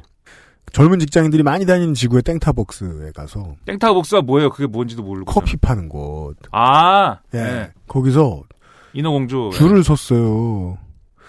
근데 저만 줄을 서고 네. 다 모바일로 저 아, 네, 주문해놓고 줄서 파이런 오더. 했던 거야. 요즘엔 다 그렇죠. 그래서 나는 아니 왜 이렇게 무질서하게 서 있고 알아서들 받아가지? 나 왜 줄 서 있지? 이런 생각하고 있었는데 제 앞에 줄 서 있던 어떤 중년 분께서 네. 네. 화를 막 내는 거야. 아, 나 줄 섰는데 네. 뭐냐고. 음, 이분이 화났죠? 네. 그러면 이쪽에서 뭘 설명해도 안 들립니다. 아 그렇죠. 아, 전혀 안 들려요. 네. 네, 야, 이거 참 재밌고 상징적이다. 그렇죠. 내가 저분 뒤에 있는 두 번째 바보였다는 것도 그렇지만, 야, 이게 세상이 변하고 있는데 내가 손해보는 걸 못 참는 성격이 모두에게 있잖아요. 그렇죠. 예. 네. 그 이야기를 하면서 젊은 사람들이 저 택시 기사님들 조리돌림 하는 거기도 하고. 그렇죠. 네. 그렇죠. 네. 여튼, 그, 저, 지금, 김민아 씨가 이야기해준 첫째, 셋째, 첫, 둘째, 셋째, 이거, 그, 이렇게 저 순서 들어가지고 그 얘기해주신 거는 뭐냐면은, 그게 누군진 모르겠지만, 누군가가 자꾸 이야기를 생산해내면서 우리더러, 너네는 그런 사람들이야라고 확신을 주는 이야기들입니다. 네. 그, 그, 실제로 비트코인이 아직까지 그 정도 가격대를 유지하고 있었다면은 지지율이 더 떨어졌을 거예요. 음, 뭐, 당연합니다. 왜 저들 돈 벌게 냅뒀냐. 그렇죠. 물론, 그거는 저 뭐냐 가정조차 할 수 없는 문제입니다. 충분한 첩보와 어널러시스를 통해 내린 결정이었다는 게 이제 드러났기 때문에. 네. 음. 네. 여튼 그렇죠. 그리고 우리가 다 인터넷 SNS를 하면서 인터넷 SNS의 문제, 제일 제가 볼 때 제일 큰 문제는 끝없이 남하고 나를 비교하게 만든다는 거예요. 그래서 이 비교를 계속하는 과정에서 앞서 말씀드린 이제 손해를 용인하면 안 되고 내가 투자한 만큼 반드시 이득을 얻어야 되고 모든 이런 뭐 대의 명분 이런 거는 다 그냥 거짓말인 거고 오로지 그냥 쩐이다 쩐. 이 인식만 남는데 지대한 역할을 또 한 게 사실입니다. 그래서 2019년에 그 XSFM 연중 캠페인을 하려고요. 아, 뭐, 뭐죠 그게? 어 social에선 장사만 하자. 아, 장사만 음. 하자. 네. 네. 어 social에서 행복한 척하지 않기 캠페인. 아. 네. 저는 오히려 해야겠다. 행, 복한 척이 가장 건전한 것 같아요. 그러니까 행복한 척만 차라리 하고 사는 게 나을 것 같아요. 음. 그렇게 보는? 게 왜냐면 다른 social은 똥 싸러 와요. 아 그건 아. 트위터를 보니까 그렇지. 아니, 트위터는 페이스북도 마찬가지고 트위터는 불행한 척 하러 가고 커뮤니티도 마찬가지예요. 그 저 페이스북은 내가 얼마나 중이병인가를 아 중이병이라는 단어 안 쓰기로 했지. 아무튼 아, 안 쓰기로 했어요? 어. 어, 왜냐면은 실제로 중이병에 걸려 있는 건 중이가 아니에요. 아, 그렇군요. 그러니까 사회가 중이들한테 이것을 뒤집어 씌우기로 작당한 거예요. 그죠. 음. 중이만 불쌍해. 예, 음. 내가 아는 중이병들은 쉬운 두 살이거든. 음. 예순 두 살이고. 그, 여튼. 아, 뭐, 왜 이렇게, 저, 저, 예, 목 상태 죄송합니다, 청취자 여러분. 그, 어원이 일본이잖아요. 그래요? 예, 그래서, 그래서 뭘 얘기하려고 그러는 거야? 예, 황교익한테 혼납니다, 이 중이병 얘기하면. 황교익한테 혼나는 거예요, 이거는. 안 됩니다. 서양 음식엔 중이가 안 들어가 있어. 전혀 안 들어가 있다고! 예, 네. 조심, 조심하시고요. 근데, 이런, 이게 사실 그래서 우리가 속물이 되는 과정이거든요. 네! 예, 우리가 이런, 이제, 어, 절차를 거쳐 속물이 되는데, 우리가 또 이거를 100% 인정할 수가 없습니다. 나는 어떤 내가 받아들일 만한 대의가 있으면 내가 소- 저- 그리고 그 대의 대의 명분을 내세우는 이런 도둑놈들한테 속지 않는다라는 보장만 있으면 그렇죠. 나는 내 것을 내놓을 수 있고 맞아요. 얼마든지 그 대의에 복무할 수가 있어요 사실. 음. 근데 그게 그래서 남은 게 뭐냐면 우리가 참사에 대해서 어떤 피해자에 대해서 안타까워하고 그 피해자에 대한 어떤 보상을 요구하고 이런 것만 이제 남아 있는 겁니다 지금.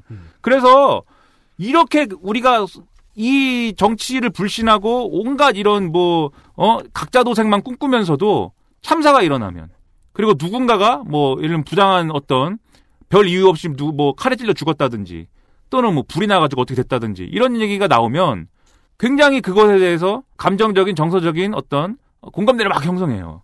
그리고 거기 가갖고 국화꽃을 놓는다든지 뭐 이런 일을 합니다. 맞습니다. 예, 저는 요새 그게 특징인 것 같은데 음. 가서 이제 뭐 꽃을 놓는다든지 뭐 음. 포스트잇을 붙인다든지 그렇죠. 이런 행동들을 하는 게 음. 요즘에 또 새로운 새롭다고 해야 되나? 사실 옛날에 대구 지하철 사고 이런 것도 있긴 있었는데. 음, 네, 그럼요. 그러니까 네. 시민들의 감성을 쓰는 연대. 예. 네. 예.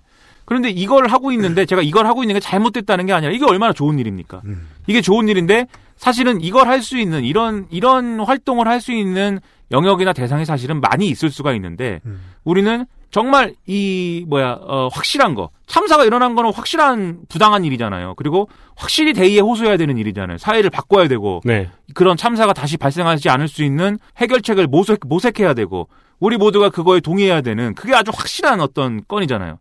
그거 외에는 사실 믿을 수가 없거든요. 예. 그런 상태에 놓여 있습니다. 그래서 이 상태를 어떻게 벗어나게 할 수 있느냐. 이게 항상 이 참사가 일어나면 항상 그런 얘기를 해요. 나도 피해자가 될 수 있기 때문에 이런 참사에 공감을 하는 것이다. 뭐 이런 얘기를 하기도 하는데 그렇죠. 그런 인식이 아니라 그런 인식이 아니라 우리 사회가 이제 바뀌어야 된다 정말 바뀌어야 되고 바꾸기 위해서 노력해야 된다.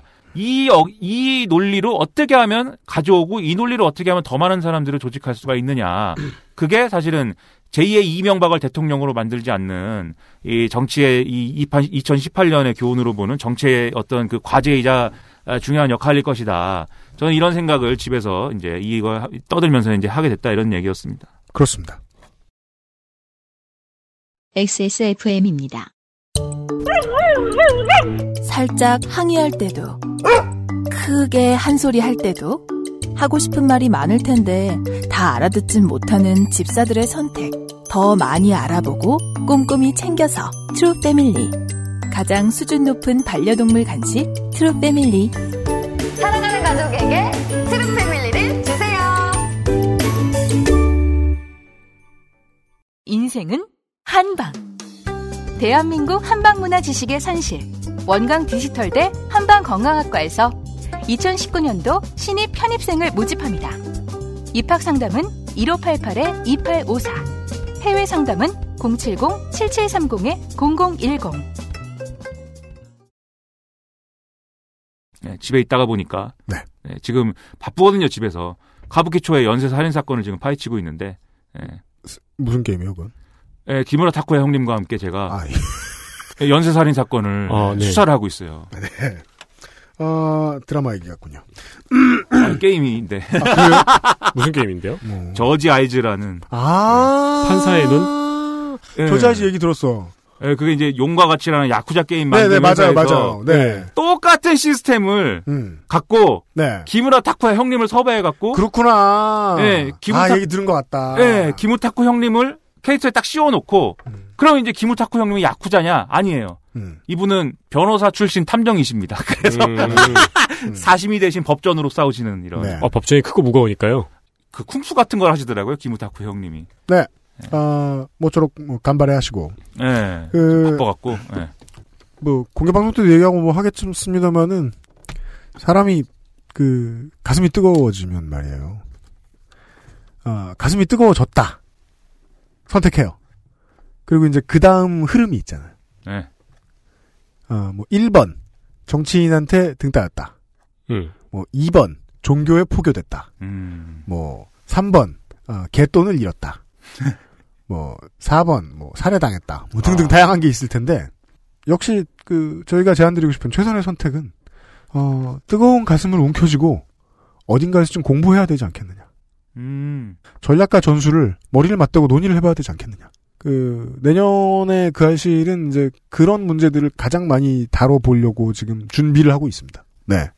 어, 아, 준비를 하고 있어요? 예. 아. 만나고 다니고 있어요, 또. 아. 이게 그 공개방송 끝난다고 세상이 끝나는 게 아니라서. 그렇구나. 짠나 죽겠어. 그, 이제, 지금 이슈가 되고 있는 많은 문제들을 언론은 이렇게 다루잖아요. 아, 이게 나쁘니까 더 화내주세요. 네. 혹은 이게 안 나쁘니까 덜 화내주세요. 음. 딴 데를 봐주세요. 이거잖아요. 네. 결론적으로 이기고 싶으면 당신이 뭘 해야 할까요? 에, 내년에 그 알실이 가장 많이 하는 질문일 것 같습니다. 예. 우리가 뭘 하면 결과적으로 이길까? 고민 많이 해보려고 합니다. 그런 얘기였습니다. 아, 2018년에 미나문구를 에, 마감합니다. 아, 그래요? 이거 끝이에요? 아, 그렇구나. 그럼 뭐 내일 다시 나올 거예요? 그래도 사실 뭐 나쁘진 않은데 저, 김민아 아저씨하고는요 예, 내년에 공개 방송 때 다시 뵙기로 하고 아, 그래요? 공개 방송 때 보는 거예요?